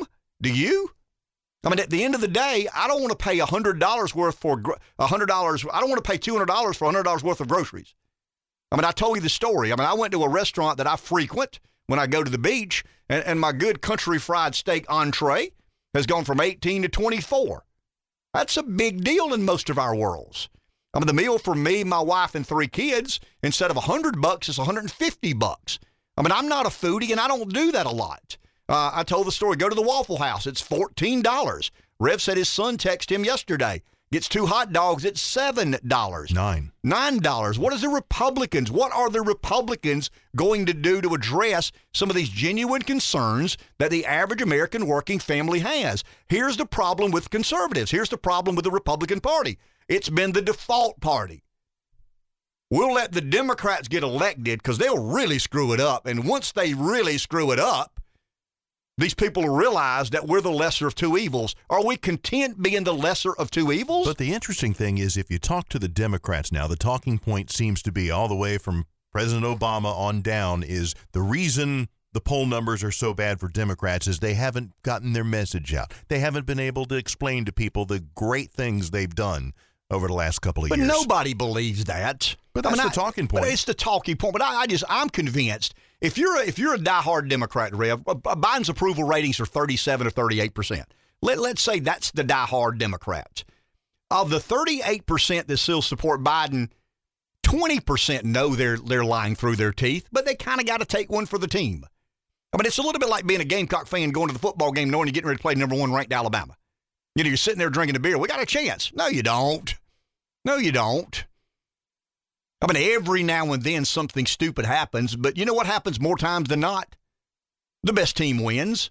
So when the when the when the Democrat when the 38% who say they still support Joe Biden, there isn't but about 10% of Americans that genuinely support what President Biden's trying to do, and these are just diehard rabid socialists who want to see the entire capitalistic system blow up and destroy itself and rot from within so it can be replaced with something um, other than that. But but the point I want to make, and I think it's important we understand this. What alternatives or options do we Republicans offer to the American working class family? I mean, we, we've agreed. I mean, I think America First is kind of banking on that being the bedrock of this movement. That's the people we got to have. I mean, if the, if the if the if the working class family, the man, woman, and children will, will agree that this party has its best interests at heart, they'll show at the poll. They'll count white, black, red, green, yellow. Doesn't matter what color. Doesn't matter what socioeconomic background you come from. We're going to be a government that works in your best interest. But we have become, and over the last thirty or forty years, kind of the party of default. The Democrats screwed it up. Give us a shot. Back in a minute. 843 661 0937. Someone's on the phone. Let's go there. Joe in Hartsville. Morning, Joe. Yeah, good morning, guys. You know, the the main thing is we've had in the last what forty years two conservative presidents between Reagan and Trump, and the first two years of each one of them's presidency, even the Republicans were against him. I remember George Bush saying that Reagan's economic policy was voodoo economics. You know, that trickle down thing. Well, in order for all votes to rise, you got to patch the damn hole in the bottom of the boat. When everybody's bailing the water out, you know, and that's what we're doing now. We're starting to bail water, and they don't know how to patch the hole in the bottom of the boat we need the Republicans to be on the same team because once the boat gets bailed out, then they start arguing over, well, who gets to do this and who gets to do that. Just stick with the conservative principles that work, and and the people will see that and and let them keep governing. But they get all squishy when things get going good you know, they they start turning Democrat light, and people say, "Well, if you're going to do that, might as well vote Democrat. They're going to give me everything." But the, the Republicans, when they take office, they have to fix all of this stuff. I don't want to make a decision when when somebody says they're going to kill you. I don't want to negotiate on whether he's going to cut my throat or shoot me. You know what I mean? Y'all have a good one. Thank you, Joe. Appreciate it. I mean, Joe's talking about theory and philosophy. Conservatism is, I mean, it works. I mean, there's no doubt about that. But the implementation of conservatism or the support you need to win offices based on conservative governance has to be practical. What what is what what's in it for me? Mean, the majority of people in America today vote because they believe something's in it for me. If, if you give me an example of conservative policies or conservative theories implementing themselves in government, why does it make my life better? We've got to do a better job of articulating the political theory and the practical way it affects how we live our, and conduct our daily lives. Take a break. Back in just a minute. 843-6610937. Dr. Will Bolt, Dr. Scott Kaufman are in studio with us as they always are on Tuesday. Well, not always, but most times they're here. Um, they do take a lot of time off, but yeah. today they're both here. I want to make sure we all have this um, this update, this Apple iPhone update 15.4 is the actual update. It includes the pregnant man emoji. Couldn't do without that. So for you good old boys who think that's a guy with a beer gut, nope, that's a pregnant dude. Um, that Apple is celebrating Goodness, with their have an iPhone. latest emoji in their software updates. Um, that's what happens when you put these liberals in charge of things. Um, they know no bounds. They know um, no ends. We're back to the Wild West in America. I guess now would be the time for Josey Wales to run for office because we're barefaced traveling. Um, the um, the the biomedical tyranny is over. Um, yesterday, a Trump-appointed judge um, basically struck down the CDC requirement of mask wearing uh, in some of these closed quarters and uh, transportation sectors of the economy. Um, Jen Psaki said yesterday that they didn't intend to enforce, and that's kind of a um, a white flag as far as I'm concerned, saying, "Yep, uh, maybe this thing is finally over." And the um, the tyranny ends, Dr. Kaufman. You guys have been tyrannical uh, for long enough, and now we can celebrate that people can fly around in planes without having to wear a mask. I don't call it tyranny, but but yes, Of course is- you wouldn't. I would, but you is- wouldn't. It is over. Um, Can I- you say that again? It's over. I, Okay. I have not heard anything to suggest that the, the Biden administration is going to appeal. So the pandemic is over. Well, I didn't say the pandemic is No, over. I said that the mask mandate Let's not over. dare be that um uh, that optimistic about it. Dr. But what do you make of that? I mean, the um the Trump appointed judge. I figured there would be more conversation about the irresponsible Trump appointed um judge. So, no, again, it's sometimes the courts can do uh, the administration or president a favor, and then uh, if you look back to the New Deal, uh, the Supreme Court struck down a couple of New Deal programs which were were failing anyways, and that FDR wanted to get out from under. So the Supreme Court strikes him down, and this allows Roosevelt to rail against the Supreme Court. But privately, he's like, "Oh, thank God, it's out of the way. We can move on." So there's probably a little. I'm sure publicly there's going to be some condemnation of this Trump-appointed judge. That'll sort of be the the line that Biden will like. Privately, um, they're probably just breathing a sigh of relief. Can The most on. the most interesting story in America today to me. I mean, maybe you guys disagree with me, but it's the Elon Musk trying to buy Twitter and take it private. Now he's made a offer, um, as you know, any hostile takeover would be um, organized. There's been a board of directors. They made kind of a counter move, the uh, the poison pill, Right. that uh, will allow if anybody owns more than 15% of the company, the current shareholders can buy at a reduced price. That dilutes the share uh, or the, the shares of the one trying to do the hostile takeover. But at the center of this, Dr. Koppen, I'll start with you, is um, is what I believe is censorship. It's not a it's not a freedom of speech issue. It's not a First Amendment issue because it's a private company, and private companies have a right to squelch your speech if you so choose. Um, free speech absolutist or, or anti-censorship citizens uh, have the right to try and buy as much of the company as they possibly can. But but there there is a lot of, of talk, and I've read a couple of articles recently about the the ruling class narrative. And if anybody um, opposes the ruling class narrative, they're going to be treated um, by these people who believe they have a right to police the discourse. And and Elon Musk, despite being the wealthiest man in the world, can be stopped by the elitist, the Davos men and women, both Republican and Democrat. Am I reading too much into this, or is the is this a ah, a story of how corrupt the the political slash media slash corporate world has become? I guess it depends upon your point of view. Um, certainly, you can make the argument that that Twitter is, if you if you take this position, Twitter is violating free speech by saying, well. We're going to decide what is acceptable speech and what is not. But they have a Uh, right to do that. They have a right to do Okay. that. But again, you're going to have those individuals who are saying this is part of a broader effort. I'll even use the word conspiracy designed to shut up those individuals who have a certain point of view, and that uh, Elon Musk is trying to fight that, trying to protect those rights uh, by by offering, making this offer to Twitter, and then saying we're going to tear down these walls that Twitter has put up and allow for that freedom of speech. Um, one thing I'd be curious to find out is if if he gets his way, um, and then people start tweeting nasty things about Elon Musk, is he going to then say, uh, "Hold on a second, guys, that I'm not going to allow"? Dr. Bolt, do you believe that is as th- this is as I mean, I, I think it's a big deal. I mean, the reason I think it's a big deal because I think Twitter does censor.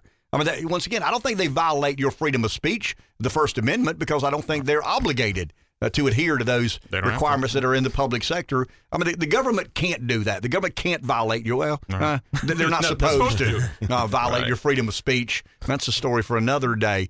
But but is this as big? Is do you believe this is as big a story as I think it could be? Yeah, I think there's a lot of it, it, it's got some legs, and I think it's a it's a heck of a business story, uh, a good old fashioned, you could say urinating contest, arm wrestling match in public. You know, guys, just good old fashioned bare knuckle business politics. Again, trying to take over a company that he wants to take in a different direction. There's certainly lots and lots of money to be made, and sort of the old guard trying to do everything they can put up as many roadblocks as they can. It'll be fascinating to kind of see how it all t- shakes out in the end.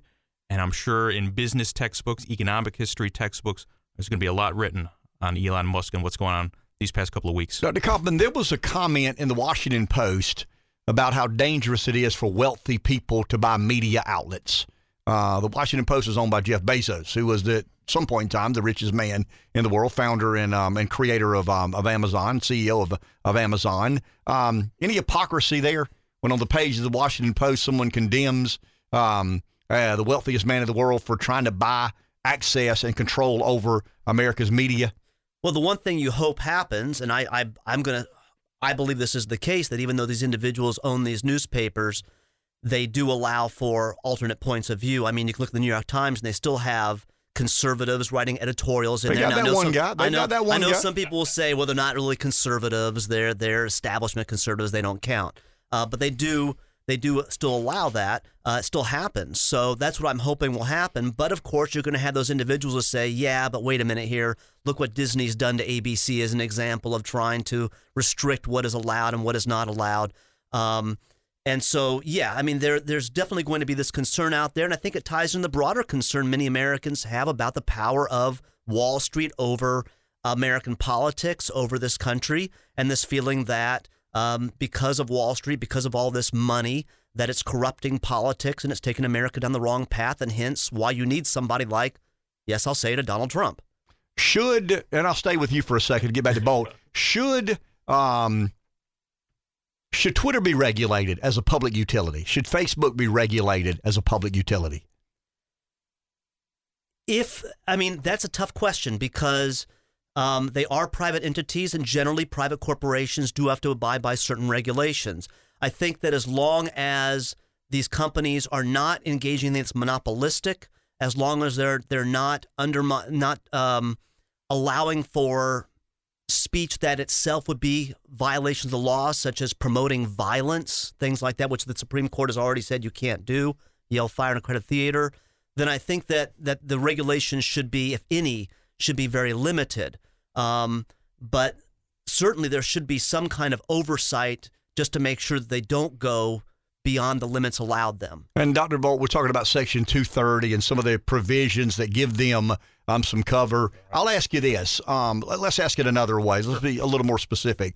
Um, should Twitter, if Twitter is to be regarded as a public utility, I think Elon Musk calls it the de facto public square. I mean, if it has become the de facto public square, maybe it didn't ask to be that, but it is, evolved into that. Should we know some of the moderation requirements, some of the algorithms they use that maybe or maybe not leads the American public into believing they are indeed censoring in favor of one political opinion um, at the expense of the other? Yeah, I guess I can see the argument that you're coming from, but again, it, it is it is a business model, and if you if you get into their formula or something, then somebody it's it's it's intellectual property. And again, this and back to the point of regulation, the the civil libertarian would say, well, well, no, it's a slippery slope. Once we once we start doing it and, reg, and curtailing it, where does it end? Who knows what the next big thing is going to be? I mean, Twitter wasn't on anybody's radar 20 years ago, even 10 years ago for most Americans. It's consumed. It's a very important part of everyday, our everyday lives now. But who knows what the next big thing is? And if you sort of put in these these parameters, these roadblocks, you're stifling creativity, and you're going to make it tougher uh, for the next entrepreneur to come around. So, eh. And if I can just add on to that, one of you mentioned the algorithms. Those algorithms change. Sure. Um, and how many Americans are going to sit there and try to understand, figure out these algorithms? I mean, I'm not going to sit there and try to figure out how these algorithms work. I have no not understanding of, of, of, of, of computer, you know, how computer programming.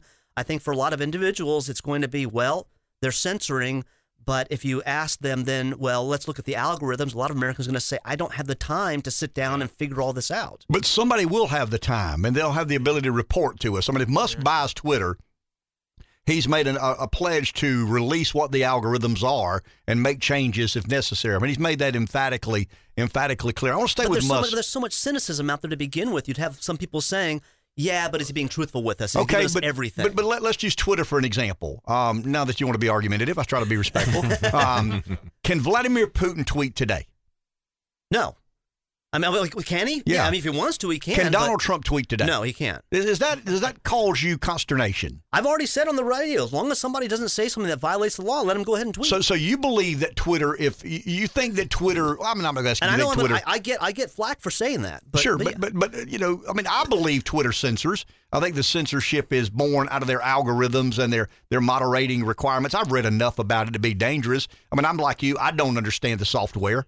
I don't understand the programming. Musk does. I mean, I'm sure he understands it, but um, I mean, he'd be one of those rare guys that understands it and knows how to to deal with it. I want to stay with Musk for a second, and I want to say um, Peter Thiel, Mark Cuban, Dr. Oz, um, J.D. Vance, these non-traditional politicians who are dabbling into the world of politics, good or bad, as far as you're concerned.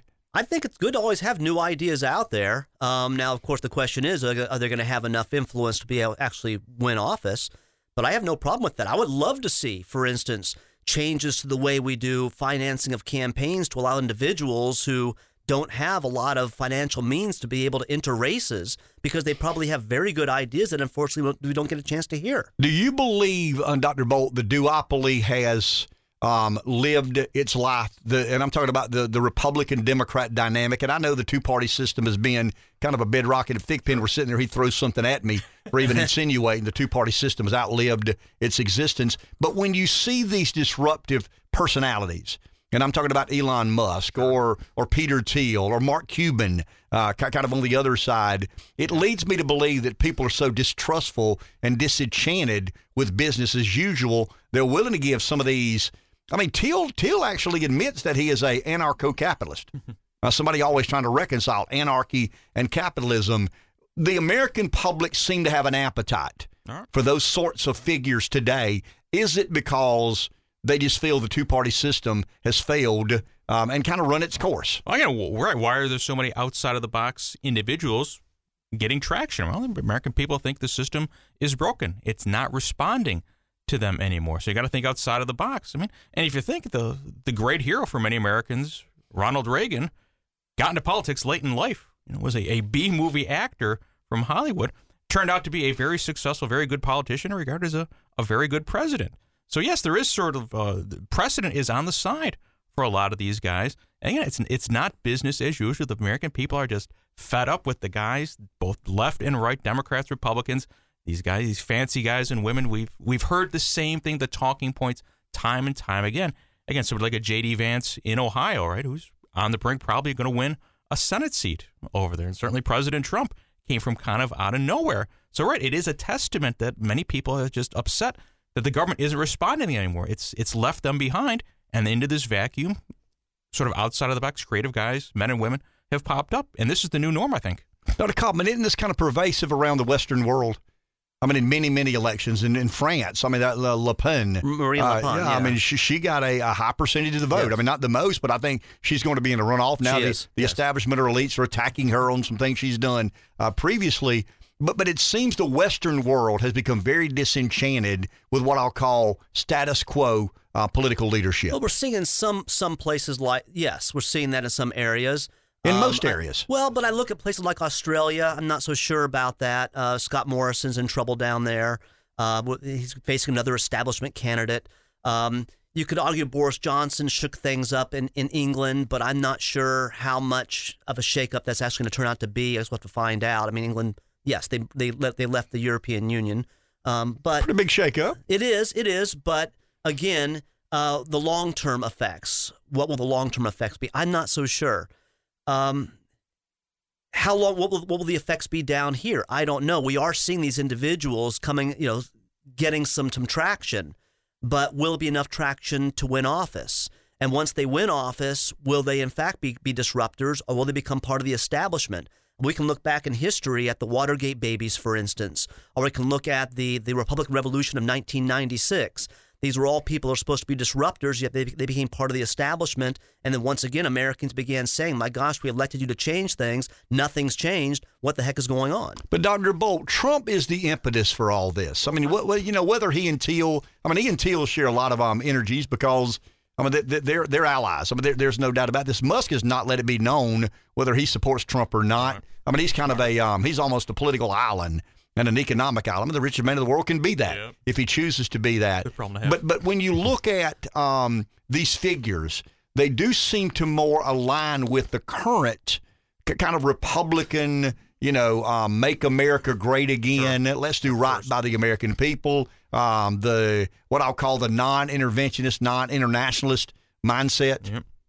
I mean, no. is, it, is that something uh, you would agree with? I think that's that's the pathway. That's the the best track again, you, beforehand, you sort of had to, you moved incrementally in politics. And you certainly know this, right? You know, uh, school board, county office, maybe mayor, state legislature. Checking the box politicians. It, exactly, right? You know, just it's, it's, it's another rung on the ladder.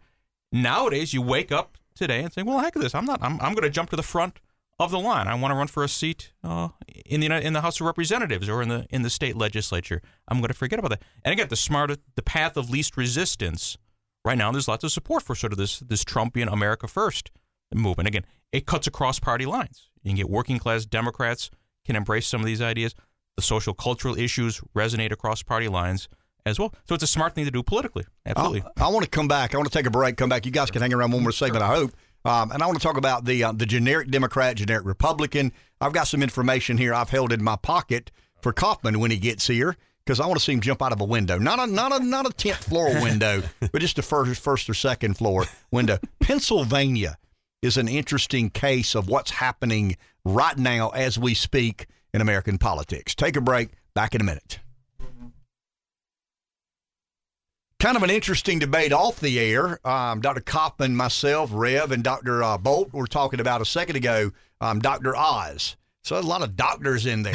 Um, and, uh, you know, he's in Pennsylvania. He's running for the Senate seat. He is a, um, a transcend- transcendental meditationist. He is a, a Muslim of the, what is the name of the, the Sufi, Sufi. the Sufi sect. Um, you got Sufi and Sunni. Um, he is a, uh, of Turkish immigrant.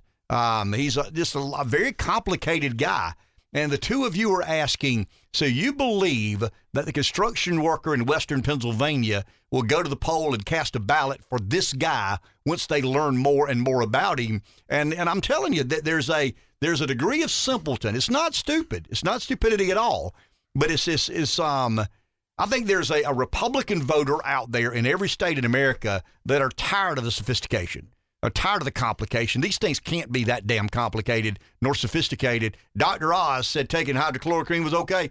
Dr. Oz says the uh, the establishment is trying to screw everybody. That's good enough for me. And um, and I'm not saying that's an indictment on the Republican base, but it's does it surprise you, Dr. Kaufman, that Oz has a chance to win in Pennsylvania? Because I kind of chuckle when I say um, I think he has a, a 50% chance to be the Republican nominee and a member of the U.S. Senate. Initially, I was, um, but the poll numbers tell a different story. But we kind of laughed at Trump. Yeah, well, I mean, a lot of people did yeah. when Trump announced. And, and I mean, he's got he has some traction there. I know the establishment Republicans were furious with Trump when he when he endorsed Oz.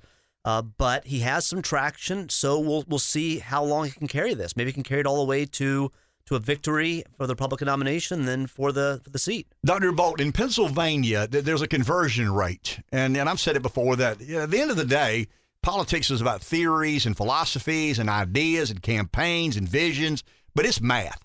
I mean, it really boils down to can I get more votes than my opponent? There's a conversion uh, rate in Pennsylvania that has historically been one for one. For every Democrat that converts to a Republican, there's a Republican that converts to a Democrat. I mean, it's been as high as 1.4 hmm. at times. 1.4 Republicans convert, 1 point to every one Democrat, you know, and, and it kind of ebbs and flows and swings back and forth. Right now, that number's 4 to 1. Wow. Conversion to Republican from Democrat in a blue state. That's got to be very, very problematic, not just in Pennsylvania, right. because that's not an antiseptic event. That's probably happening all, all over, over the country. Right. That's very that's very alarming. That's if I were a Democrat, I'd probably be horrified by those north. But the Pennsylvania Senate race is probably going to be just ground zero. And you're going to have just carpet bomb. It'll be the most expensive race. Uh, the lieutenant governor, who looks like has the inside track for the Democratic nod, big burly guy, very very progressive. And so you know you got and, and, and but he's got a certain flavor about so, him. There, oh, there's a personality exactly. there that'll he's, be relatable. Dare I say he's almost a, the Democratic version of Trump in a, in a way? Yeah, kind of an outsider, very very rough, uncouth, if you will, not non traditional. He's going to speak his mind. He's the guy who the the speechwriters, the handlers are are sweating bullets whenever he's got a live mic in front of him. Like, oh no, what's he going to say? at this point, much like President Trump. You never knew what he was going to say. And sometimes it was, hey, it was gold for for guys in your line of work. Dr. Comp, sure. Dr. Comp, in, in, um, in, in, New Jersey, something similar to this is happening. It doesn't matter. I mean, there can't be enough conversions in New Jersey to make it red. Um, Arizona, it's about 3.5 to 1. Georgia, it's about 3.25 to 1. I mean, this is an indictment on the Biden administration. I mean, the, the, I'm not saying the Democrats have lost their way, but Joe Biden appears to be failing and uniting a party, um, getting ready for midterms.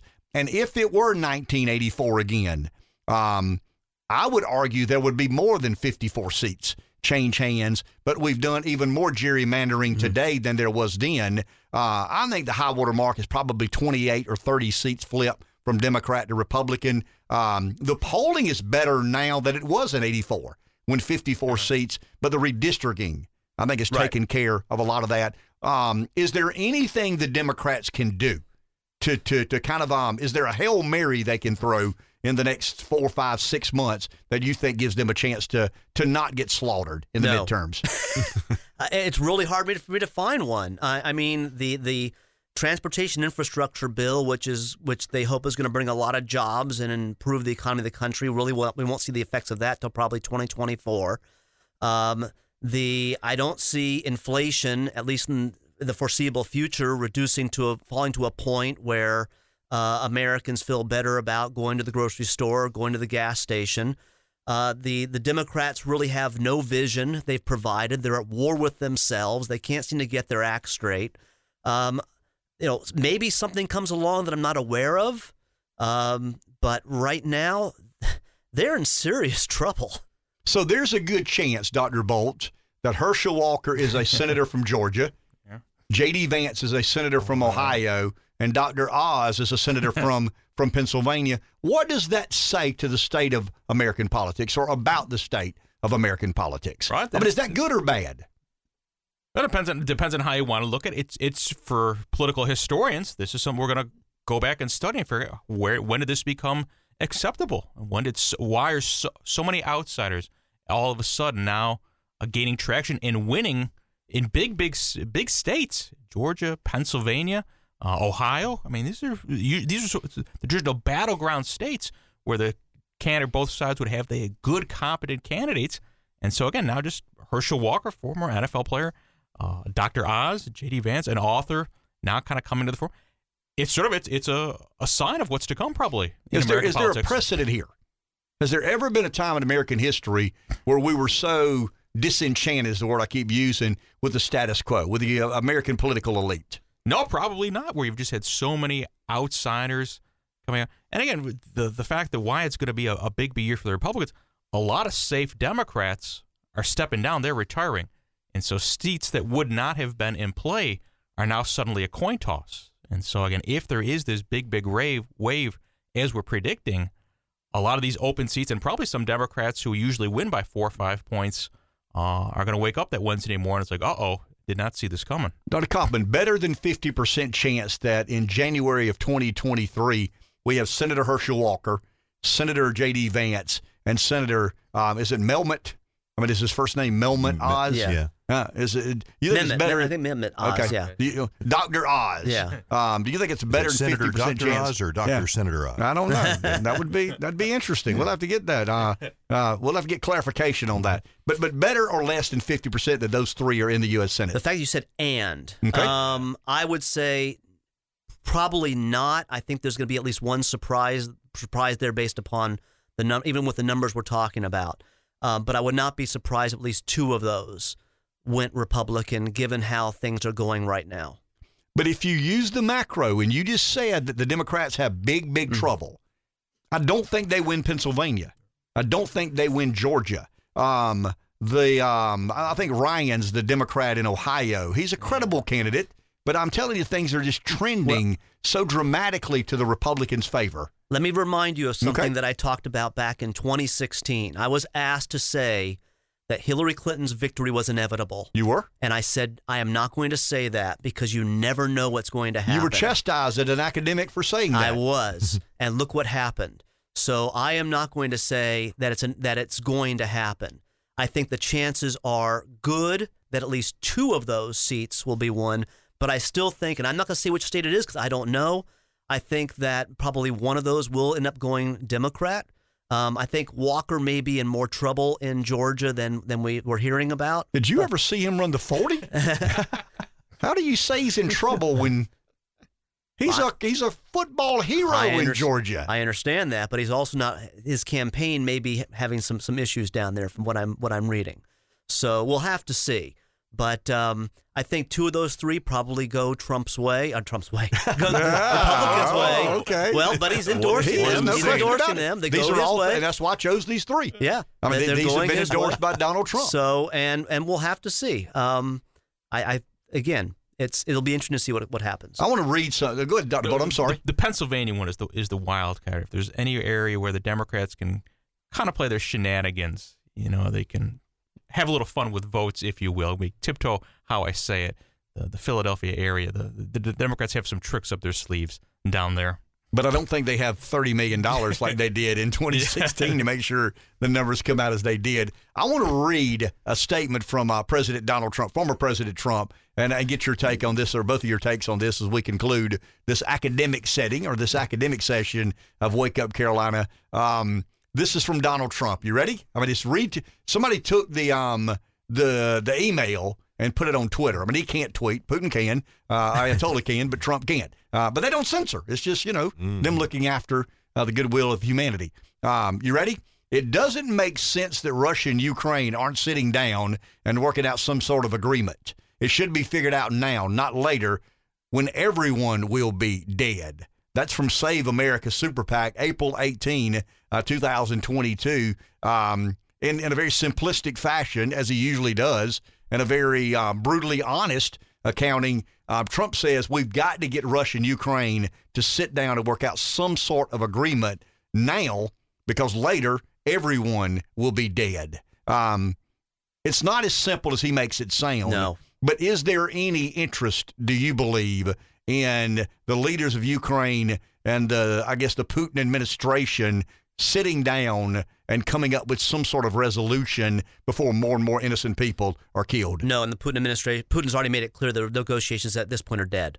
So I don't see anything happening in the in the foreseeable future. Putin is going to continue this offensive in the east until he gets what he wants, uh, and nego- he will he will not accept negotiations unless Ukraine gives him everything he he demands, which the Ukrainians have said no, they will not give him. Is Putin guilty of war crimes? Yes. And are they practicing genocide? War crimes, yes. Genocide, I think, is a, a different issue here. Okay. Um, is there a policy to actually wipe out a group of people? I think we'd have a harder time getting him on genocide, but definitely war crimes. But but he would argue, Dr. Bolt, that he's not committing war crimes because these are mercenaries. These are not, you know, actual, you know, Russian troops that are committing all these atrocities. And if genocide is indeed um, happening, it's being carried out by some of these mercenary hired guns. You know, I mean, America has contract um, Yeah. killers. We know that. So Russians would be no different. And the majority of uh, human atrocities, he says, have been committed not by Russian troops, but by some of these um, employed mercenaries. Ex KGB guy kind of sounded like a lawyer, if you ask me. It's kind of like a Kennedy in the, the Bay of Pigs, or the, excuse me, the Cuban Missile Crisis. It's not a blockade; it's actually a quarantine, right? So it's it's you, you can kind of spin it any way you want. It's certainly not a good look, and I'm sure history is not going to have a a kind opinion of Mr. Putin. But is he guilty of war crimes? Again, I don't know. I don't. It depends on how you want to define. You can get a bunch of academics, and you're probably going to get 20 different definitions of what absolutely constitutes a war crime, based on from what I see just on the television. Uh, y- I'm, I would. It wouldn't take much to convince me that yes. He's used cluster bombs. He has attacked civilian locations, willingly attacked them with missiles that are coming from Russia. These are not coming from mercenaries. These are violations of of rules of engagement. They are a war crime. There have been innocent people killed in the hundreds, if not thousands, and put into mass graves. He is a war criminal. Okay, so, so, Period. uh, what happens to a war criminal? Well, that's the other issue.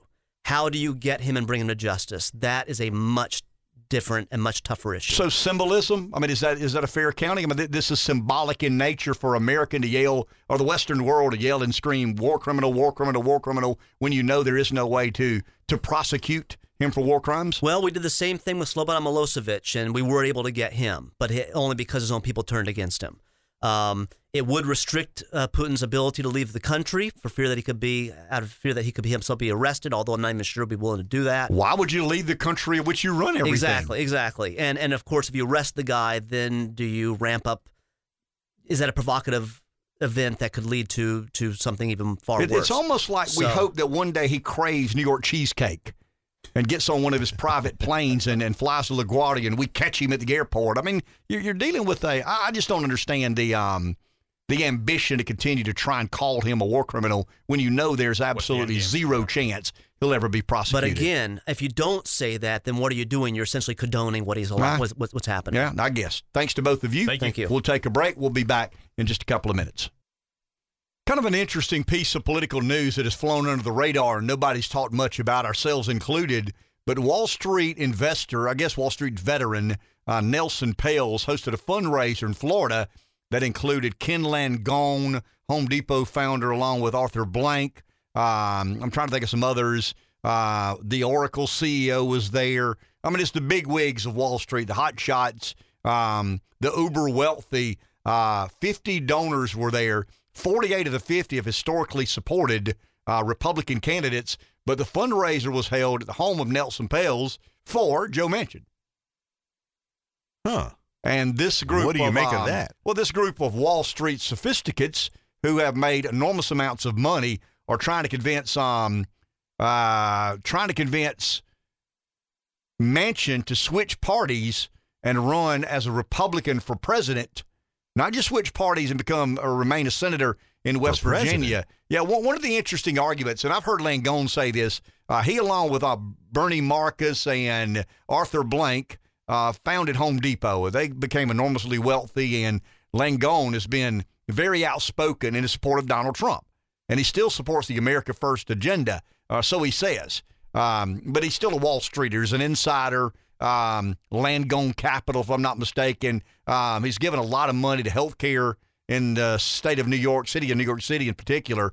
There's the Langone wing of the, the Catholic Hospital or the Jewish Hospital or the New York City, New York, New York University Hospital. But um, yeah, the fundraiser they had in Florida at Nelson Peltz' home included some of the biggest donors of the GOP, some of the Trump supporters, but they don't believe a Republican can beat Joe Biden in 2024. They think if Biden runs again, he'll win again. Now, now once again, I I don't agree with them, but they put their money where their mouth is. This was a five thousand dollar a plate fundraiser, so five and two hundred fifty thousand dollars. They um they drummed up quarter of a million bucks for dinner. Isn't bad if you're a senator from West Virginia. But they're trying to convince Joe Manchin to switch parties and run as a Republican for president, not the Senate in West Virginia. And I think Manchin would switch parties today if McConnell would tell him that you're, you know, you won't have a primary opponent. And I think his big concern is um, obviously as a career Democrat running in West Virginia, um, you switch parties, you get a uh, a reputable, you know, lifelong Republican running against you. There's some um, do I trust you or do I not? So if Manchin were to get a free pass in the Republican primary, I think he'd switch parties today. But he can't be given that guarantee. I mean, nobody can guarantee you that. I mean, if I'm the um, if I'm the, the the House member from West Virginia, or the the Lieutenant Governor of West Virginia, or a um, Attorney General in West Virginia, um, I'm going to seize the opportunity to become a U.S. senator. So I'm not going to let Manchin switch parties and the terms and conditions be dictated by the National Party in Washington. In other words, McConnell can't tell Manchin that we'll clear the deck for you. We'll make sure you don't have a primary opponent. Manchin, excuse me, McConnell would love that because he'd become majority leader with that simple um, switch. But I think McConnell's at least being a man of his word, saying, I can't make you that pledge. I can't commit to you that nobody will primary you in West Virginia because I don't run the state of West Virginia. I just run all the other 49 states in America, but not uh, the state of and which I you wonder hail why from. some of those uh, some of those guys think that a Republican can't beat Joe Biden in 2024. I think they're wrong. I think they're living in that Wall Street bubble. Um, well, I mean, think about it, Riff. If you live in that Wall Street life, um, life has been very lucrative and good. It's not as broken in Wall Street as it is on Main Street. Take a break. Back in a minute.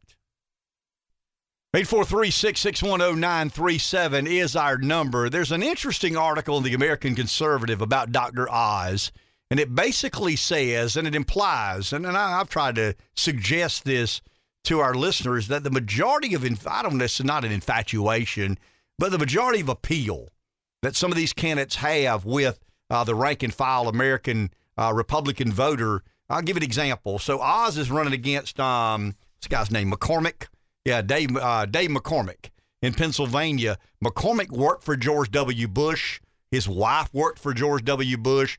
His wife is currently employed, as you would imagine, at Goldman Sachs because that's what you do after you leave work with the Bushes or or the Romneys or the McCains or uh, the the Clintons or the the Obamas. So he would be the establishment well, I mean, candidate. ve- very much the establishment candidate, but um, but McCormick's at about twenty percent of the poll. Oz is about twenty three percent. And, and and once again, you're talking about the construction worker in Western Pennsylvania going to the poll, voting for somebody who's a um, a Sufi Muslim, um, a transhumanist at times. Um, he's dabbled in um, transcendental meditation. It's just not a guy that you would expect to beat someone.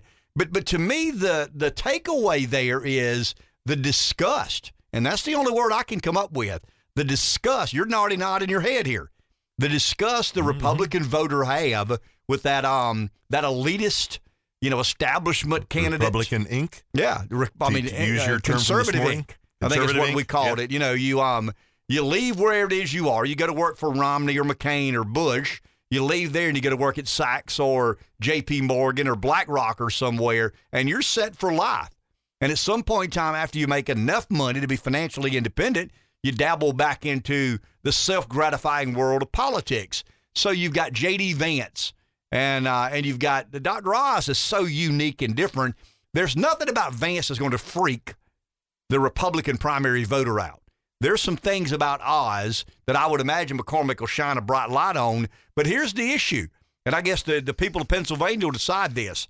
Are you more bothered that Oz is a Muslim and a um, has kind of made transcendental meditation a big part of his life, or are you more bothered by the fact that McCormick worked for uh, Bush and Goldman Sachs?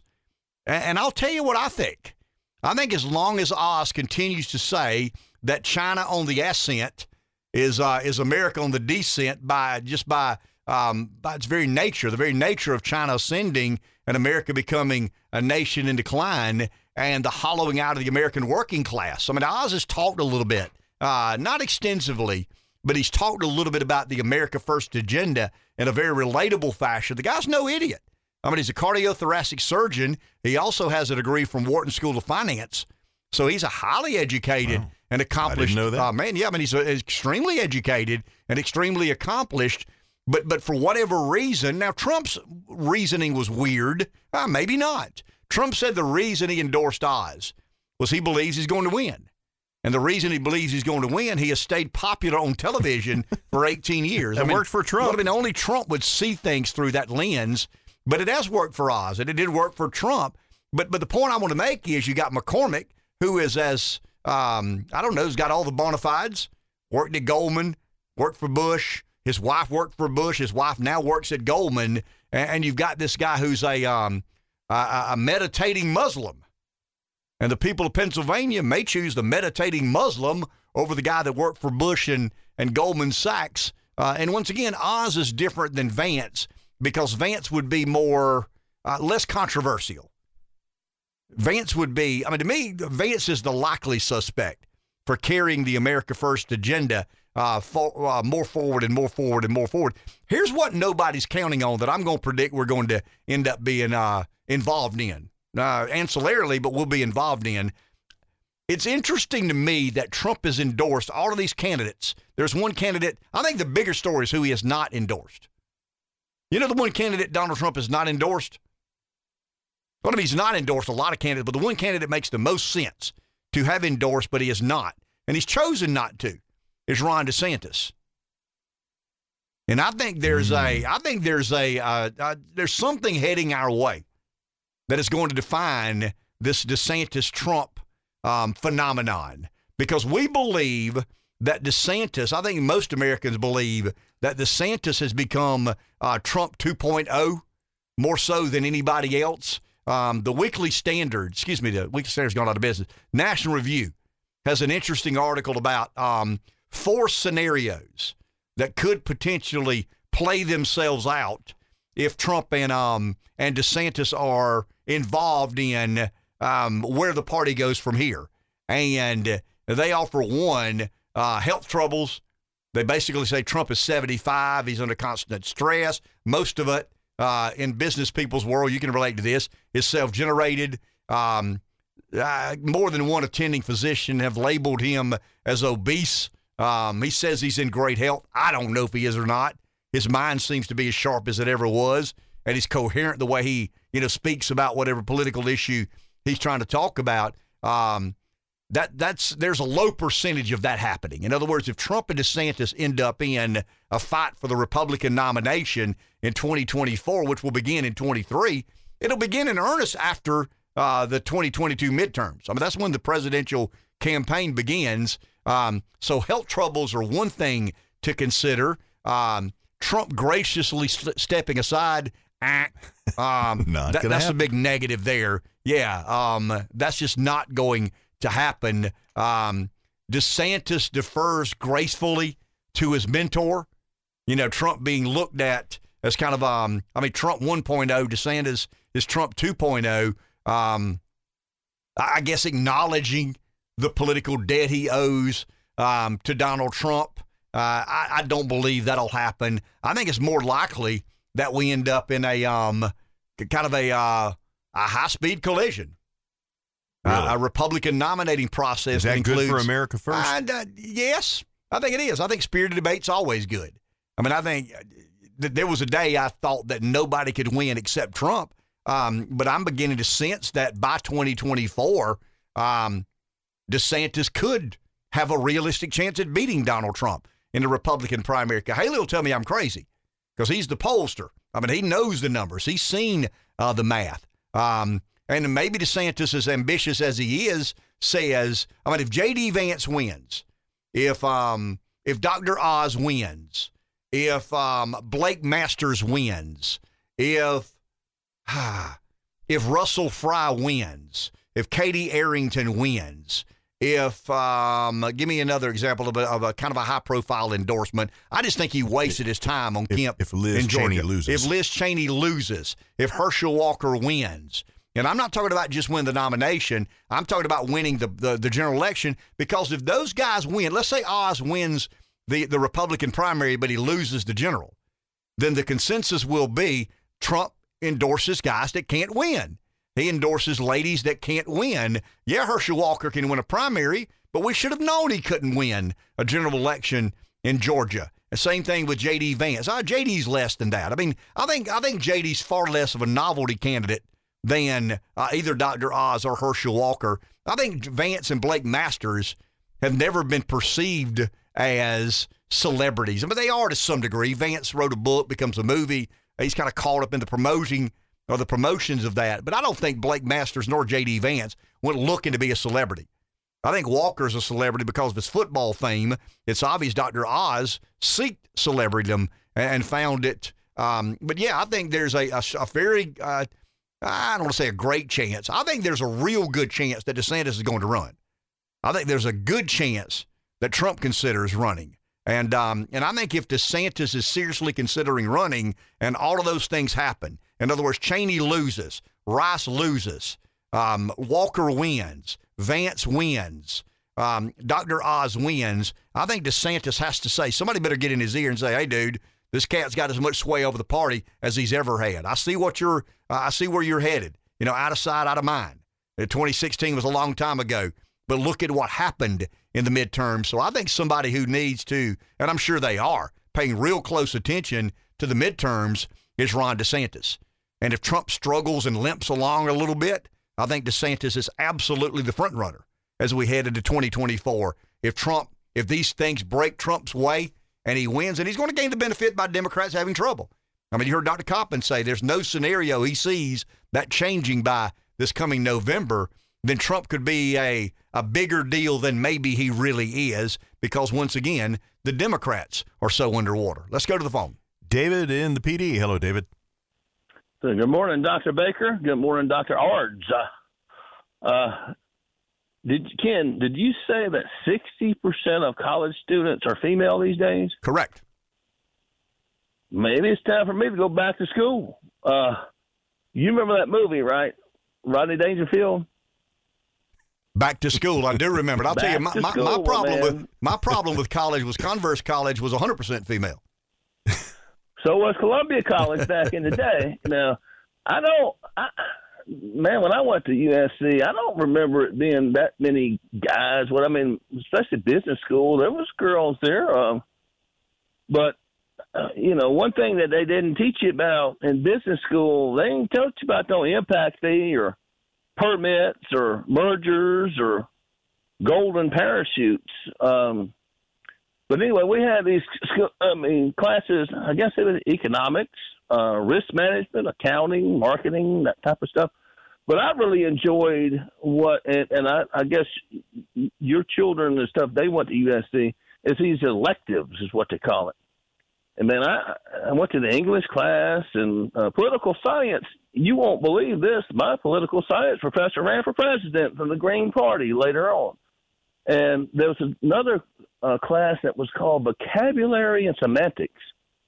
And good Lord, the Jen Psaki's and the Jake Sullivans, I mean, the people that, that, that can take these words and, and make it into such positive things. Uh, I think they went to that. So those are two classes. Make sure you go to a political science class, vocabulary, and semantics. But you're talking about women in politics. Can 1992, they call it the year of the woman, and and I remember that because if you remember the Clarence Thomas hearings, you had Anita Hill, and the whole thing beyond about that was you had all these old white men looking down on a black female.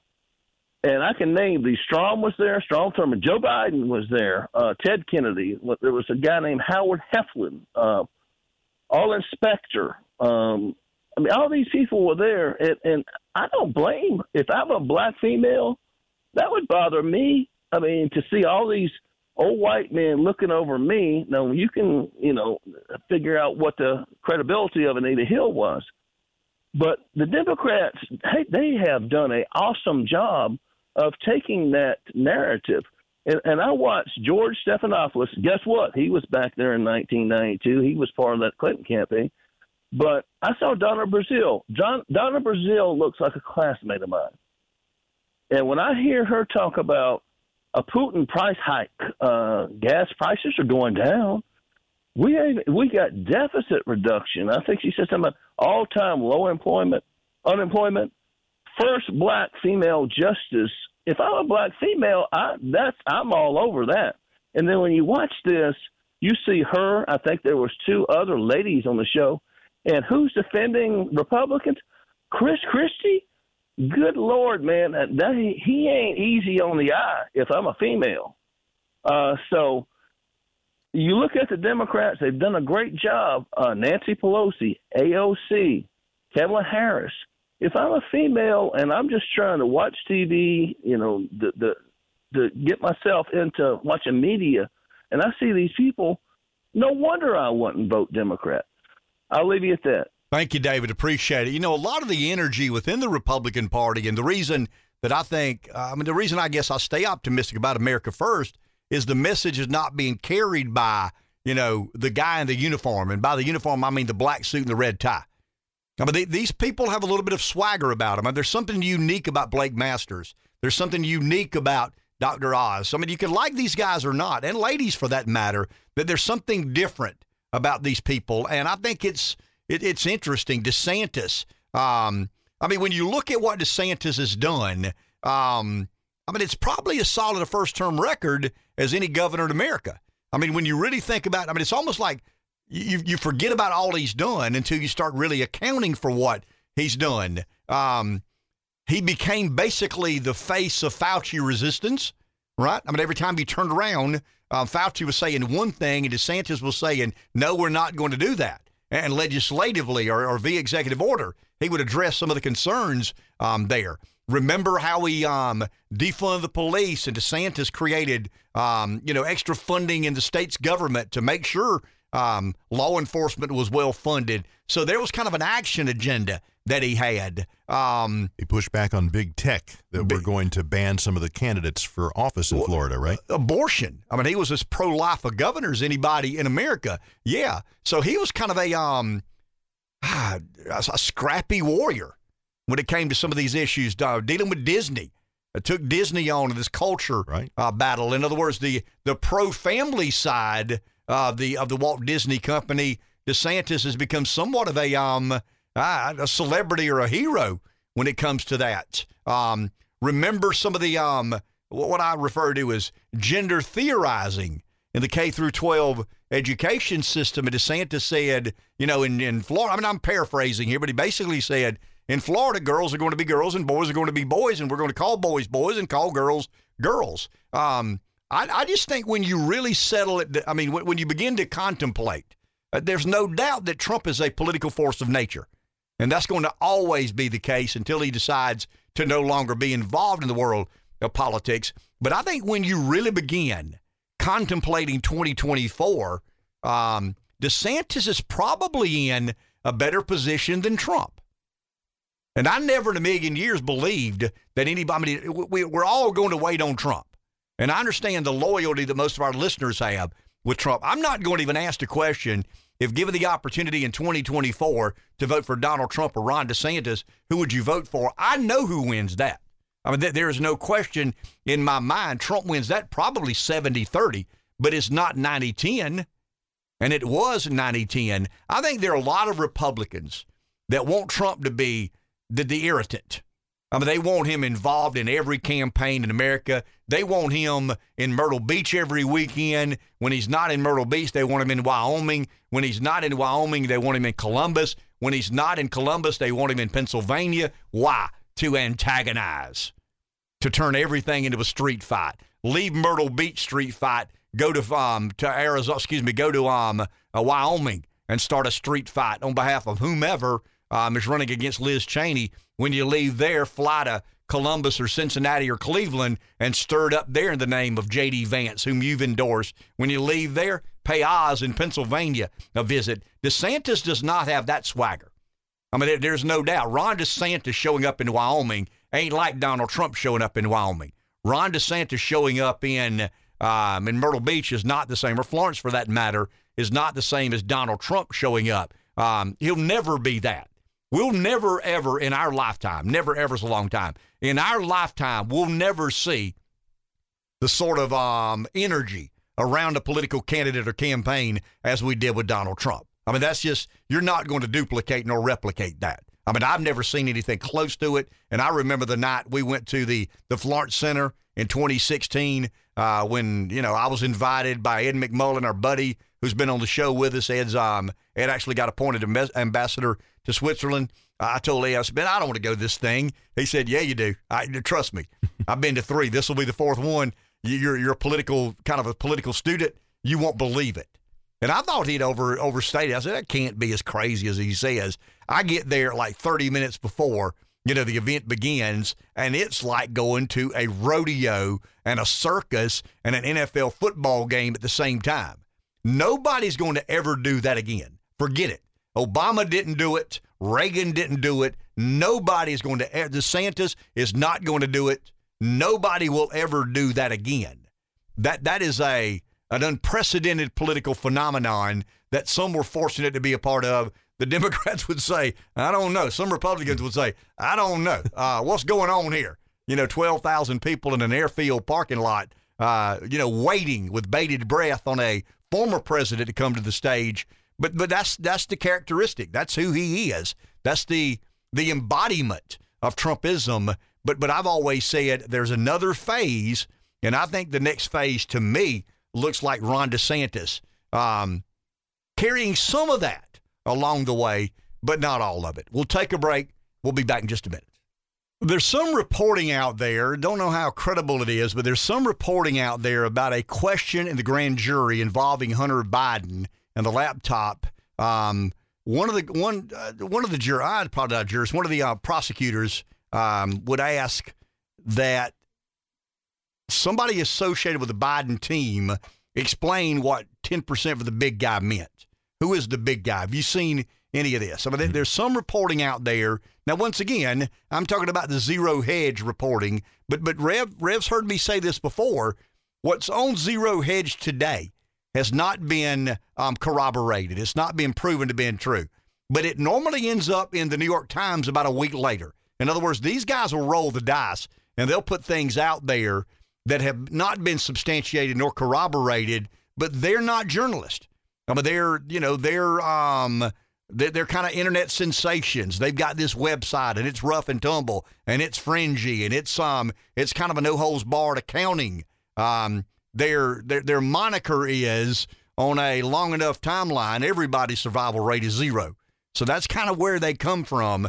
But I'm telling you, the majority of what they put on their website ends up at the Wall Street Journal, New York Times, or Washington Post at some point in time. Some reluctantly, the Hunter Biden story was covered extensively by Zero Hedge when uh, the mainstream media refused to cover that.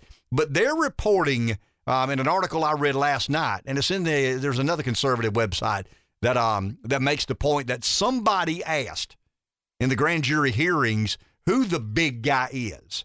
I tried to delve into that as much as I can, and it looks to me like there are four Chinese businessmen who are in question and about $31 million of money that is in question. And we know because this has been corroborated that about 150 uh, suspicious financial transactions have been flagged uh, from the accounts of Hunter and James Biden.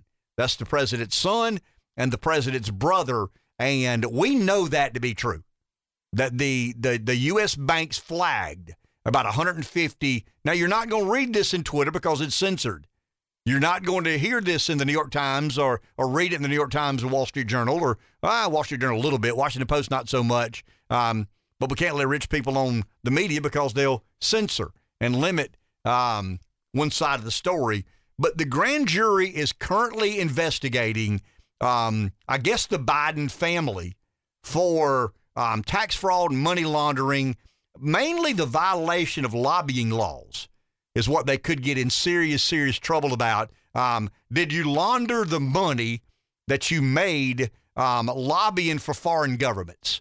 That's pretty dirty when you get right down to it. Um, and I mean, tax evasion would come as a result of money laundering and the violation of some of the lobbying laws. And once again, James and Hunter Biden were paid directly by four Chinese businessmen a sum total of $31 million. dollars. I mean, that's what I think you can corroborate and substantiate today. Um, uh, retainer fees and success fees and a couple of other, um, you know, share ownerships or ownership share. Um, but it equals about $31 million. And it's four Chinese businessmen that I think involve three um, Chinese companies. Um, the, the payout mechanisms, I guess, are what we're trying to run down and explore to find out where the money was, where the money ended up. Um, did they indeed violate some of the lo- uh, was it money laundering, and did they violate some of the lobbying? Uh, you're you're you're required to confess you're a lobbyist. I mean, you register as a lobbyist, and it looks to me like um, Jim and Hunter Biden did not register as lobbyists when that's all they were doing was lobbying. But but I still go back, and this is why it interests me because um, there's a there's a text as part of the evidence at the grand jury hearing where Hunter Biden says he's texting his kid, and Hunter Biden says, "I hope you all can do what I did and pay for everything for this entire family for 30 years. It's really hard, but don't worry. Unlike Pop, which is Joe, I won't make you give me half your salary." if they are going down the road, if the grand jury and some of the prosecution is asking questions um, about who the big guy is, it leads me to believe that they're trying to find out where this money ended up. And if you, you know, if you're one that wants to buy, if you believe the Biden family is corrupt and they politically prostituted themselves year after year after year for the time he's being uh, a member of uh, Senate in Washington and vice president and retired from uh, the vice presidency, um, all Jen Psaki has said is, you know, Hunter doesn't work for the government, uh, Jim doesn't work for the government. The the president is in no way implicated in any of these affairs. I don't buy that. I mean, I'm just beginning to sense that that there's a lot of smoke here and they're getting pretty close to the fire. So if they can trace that money from the Chinese businessmen to Joe Biden's control, they've chased that. I think they are well understanding. I think Mm-hmm. they have a, a good grasp on the four Chinese businessmen, the $31 million. What I don't think they have an understanding of when the money enters Rosemont, what's the uh, Rosemont Horizon? That that was the LLC they created. Um, when the money gets there, where does the money go from there? In other words, if you get if you get your paycheck, I mean everybody knows the paycheck that you get comes from Getting Broadcasters to Dave Baker. What does Dave Baker do with it? That's Dave Baker's business. I mean, spend it on you know hookers and marijuana. That's Dave Baker's business. Does he give it to the church? That's Dave Baker's business. You know what Dave Baker does with his money is his business. Um, but it looks to me like they're beginning to, to to find some I don't know more ample smoke. I don't know if they've got to the fire yet, but um, but it was revealed over the weekend on Zero Hedge that um, one of the questions asked by, I I guess one of the, uh, I don't want to say prosecutors, investigators would probably be a better way to say it. The investigators um, are asking in front of the grand jury, um, do, do we have, uh, do we have, can someone please explain to me what the email meant 10% for the big guy? Who is the big guy? It's honor, it's, it's obvious Hunter Biden can identify the big guy because he said 10% for the big guy. Who is the big guy? Now, now it stands to reason it's Joe Biden, but that's circumstantial. I mean, the, the- you know, we, we've got to substantiate that. You got to corroborate that. Um, Zero Hedge does not try to corroborate nor substantiate it, and at times they're wrong. But but the overwhelming majority of the time they get down or start traveling down this road or going down this this rabbit hole, it's normally a, a pretty good place to start looking. So so there, you know, when you when you ask me about Hunter Biden and how much of this is true and and how much of it is not, um, I think I don't think it's a story of what's true or not. I think it's a story of what we're being allowed to talk about or not. Now, obviously, we're not censored here, so we can discuss whatever we choose to discuss. But it's hard to get information. It's hard to find out what is the latest because the only people discussing these sorts of things, uh, Andy McCarthy at the National Review is beginning to get more interested in this. Um, Just the News, John Solomon has a couple of articles up uh, recently about what he, um, where he thinks they're headed. But Zero Hedge is kind of a um, throw caution to the wind. You know, if there's smoke, there's got to be fire, and we'll um, we'll talk about the smoke before we can identify the fire. Is that a little bit dangerous? Probably. If they were um, trafficking in normal mainstream journalism, but they're not. And I think the reason some of these websites like Zero Hedge and even the National Review to some degree are, are kind of being aggressive in pursuing this, they see how disinterested the mainstream media is. Um, the lady from the Atlantic, I can't think of her name. She's the editor of the Atlantic. Uh, she appeared at a joint, uh, kind of a, I don't know, one of these, um, you know, let the media get together and tell everybody how important they are. And Brian Stelter, the Cabbage Patch Kid, was there, and um, and someone stood up, a student stood up and said, you know, asked the lady from the Atlantic, you know, why in the world didn't you report any of this? I mean, surely you know this is censorship, and as a, a person involved in journalism, you got to be opposed to, to censorship. And she basically said, we didn't find it that interesting. Well, I mean, you don't find it that interesting because it's potentially incriminating, uh, at least indicting of the uh, of the former president's family affairs. And I've said it before, and I'll say it again. I think Biden is at least as corrupt as the Clintons. They're just not as smart. I mean, they're they're not as strategic. They're uh, yeah. I think Jill Biden, excuse me, yeah, Jill. I think Jill, Joe, Jim, uh, and Hunter have all been unbelievably political opportunists or unbelievable political opportunists in the name of getting paid. I mean, I think that's the Biden trade. I think it's the Biden family. I think it's what they do. I mean, how else do you accumulate a fortune of in excess of ten or fifteen million dollars on a hundred and sixty thousand dollar a year paycheck? And before then, I think when he got there, it was seventy thousand. I mean, he got there in seventy eight, maybe it might have been seventy two when Joe Biden got the, to the Senate. So for the last fifty years, he's been a public servant, and he ends up buying a house in Delaware that belonged to a Dupont. I mean, how do you do that? You do that if you're prostituting or peddling political influence. And so I think there's a, a very good understanding, Rev, of Hunter getting paid by, you know, Ukrainian officials and Chinese officials. I just don't think they have clarity on how does Hunter get the money to Joe. But it seems like they are going down. It seems path. to me they're going down that road when somebody asked a question in front of the grand jury can somebody please tell me who the big guy is? I mean, the big guy's been used multiple times. This one particular email that Vinnie Barbarino talked about, you know, because I think Vinnie Barbarino even asked, "How do you get away with this?" I'm talking about Bobulinski. I mean, he even asked, "How do you how do you guys get away with this?"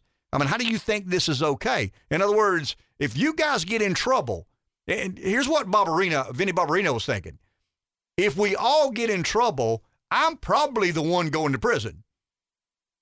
I mean, the vice president and former senator isn't going. The kid of the vice president and former senator isn't going. The brother, if there's going to be a fall guy, it's going to be Vinny Barbarino. And I think that's why he was on heightened alert about this 10% for the big guy. Because he even asked, I think in the Tucker Carlson interview, he said, Hey man, how do you guys do this? I mean, how do y'all create cover? How do you create these these um layers of insulation? And he said, uh, co- what was it? Uh, deniability. Uh, th- there was Plausible deniability. Plausible deniability. I mean, that, that's what the, the answer that Hunter Biden, I don't think he ever spoke directly to Joe about that. He spoke directly to Joe. I don't think he ever talked directly to Joe about that. I don't think he said, Mr. Vice President, how, how do you get away with this? I mean, I've, I've got an email here where Hunter says 10% for the big guy. I'm assuming you're the big guy. Uh, I don't want to get in trouble. I don't think you want to get in trouble. So, so how do we create this unplausible deniability? And that's kind of what the Hunter Biden, or excuse me, the Biden family um, basically said that's how they will defend themselves if the time ever comes. Let's go to the phone. Here's John and Lamar. Hello, John. Hey guys, how y'all doing this morning? Hey, John. Uh, look, I got a question. I, I understand what you're saying. Uh, I can't seem to find one Democrat that's not politically corrupt. Uh, if you have any leads on any, throw them my way. But you know, I got up this morning and I seen where Clyburn is passing out two hundred thousand dollars campaign money to his family. So, I mean, what's the difference between him and Biden except for it's on a different scale?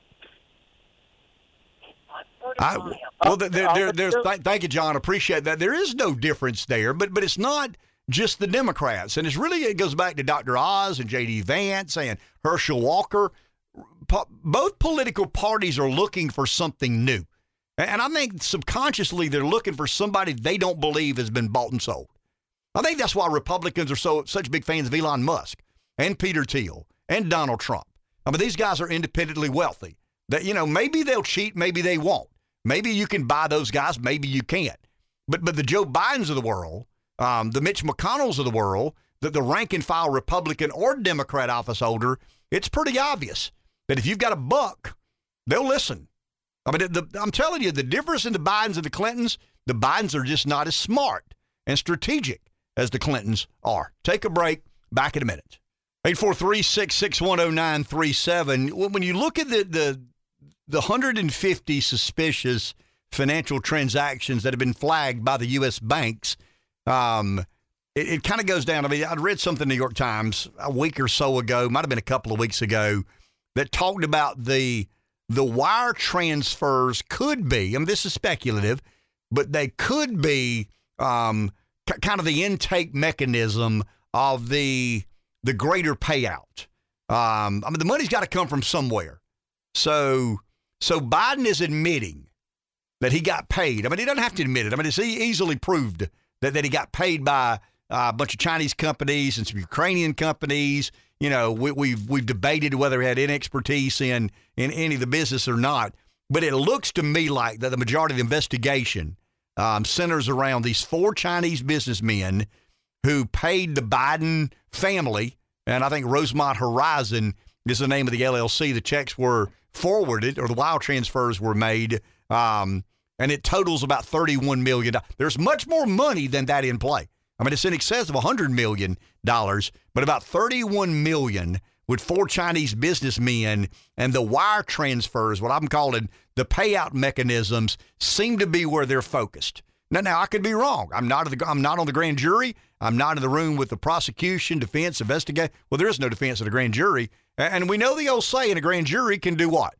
Indict a ham, ham sandwich. sandwich. Um, I'm not a ham sandwich, but they damn anyway. Um, I can relate. I can assure you of that. Um, there is no defense. I mean, it's a one-sided affair, and um, and right now, um, the quote unquote prosecution is presenting evidence, and I think the most recent evidence, the most alarming evidence to me, if you're a Democrat or a Biden supporter, or, or really and truly anybody who doesn't want to see the president go down. I mean, they, you know, Democrats took a lot of joy when Nixon went down.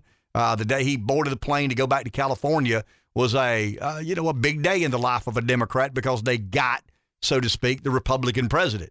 Uh, Woodward and Bernstein and Deep Throat and Watergate. I mean, you know some of the some of the story there. Um, it's going to be interesting to watch the media try to take down a Democrat. If they, if they get to a place where they smell enough, in other words, if there's so much blood in the water, the the journalists will do their job. I mean, reluctantly, but they will. Um, they'll put a dagger in Biden if they must, because the story gets to that point. And and I it looks to me like I'm telling you, there's a there's an awful lot of fire, smoke there, mm. and um, where there's that much smoke, there's normally there's normally fire, and they're asking very specific and what I'd call appropriate questions. Take a break. Back in a minute.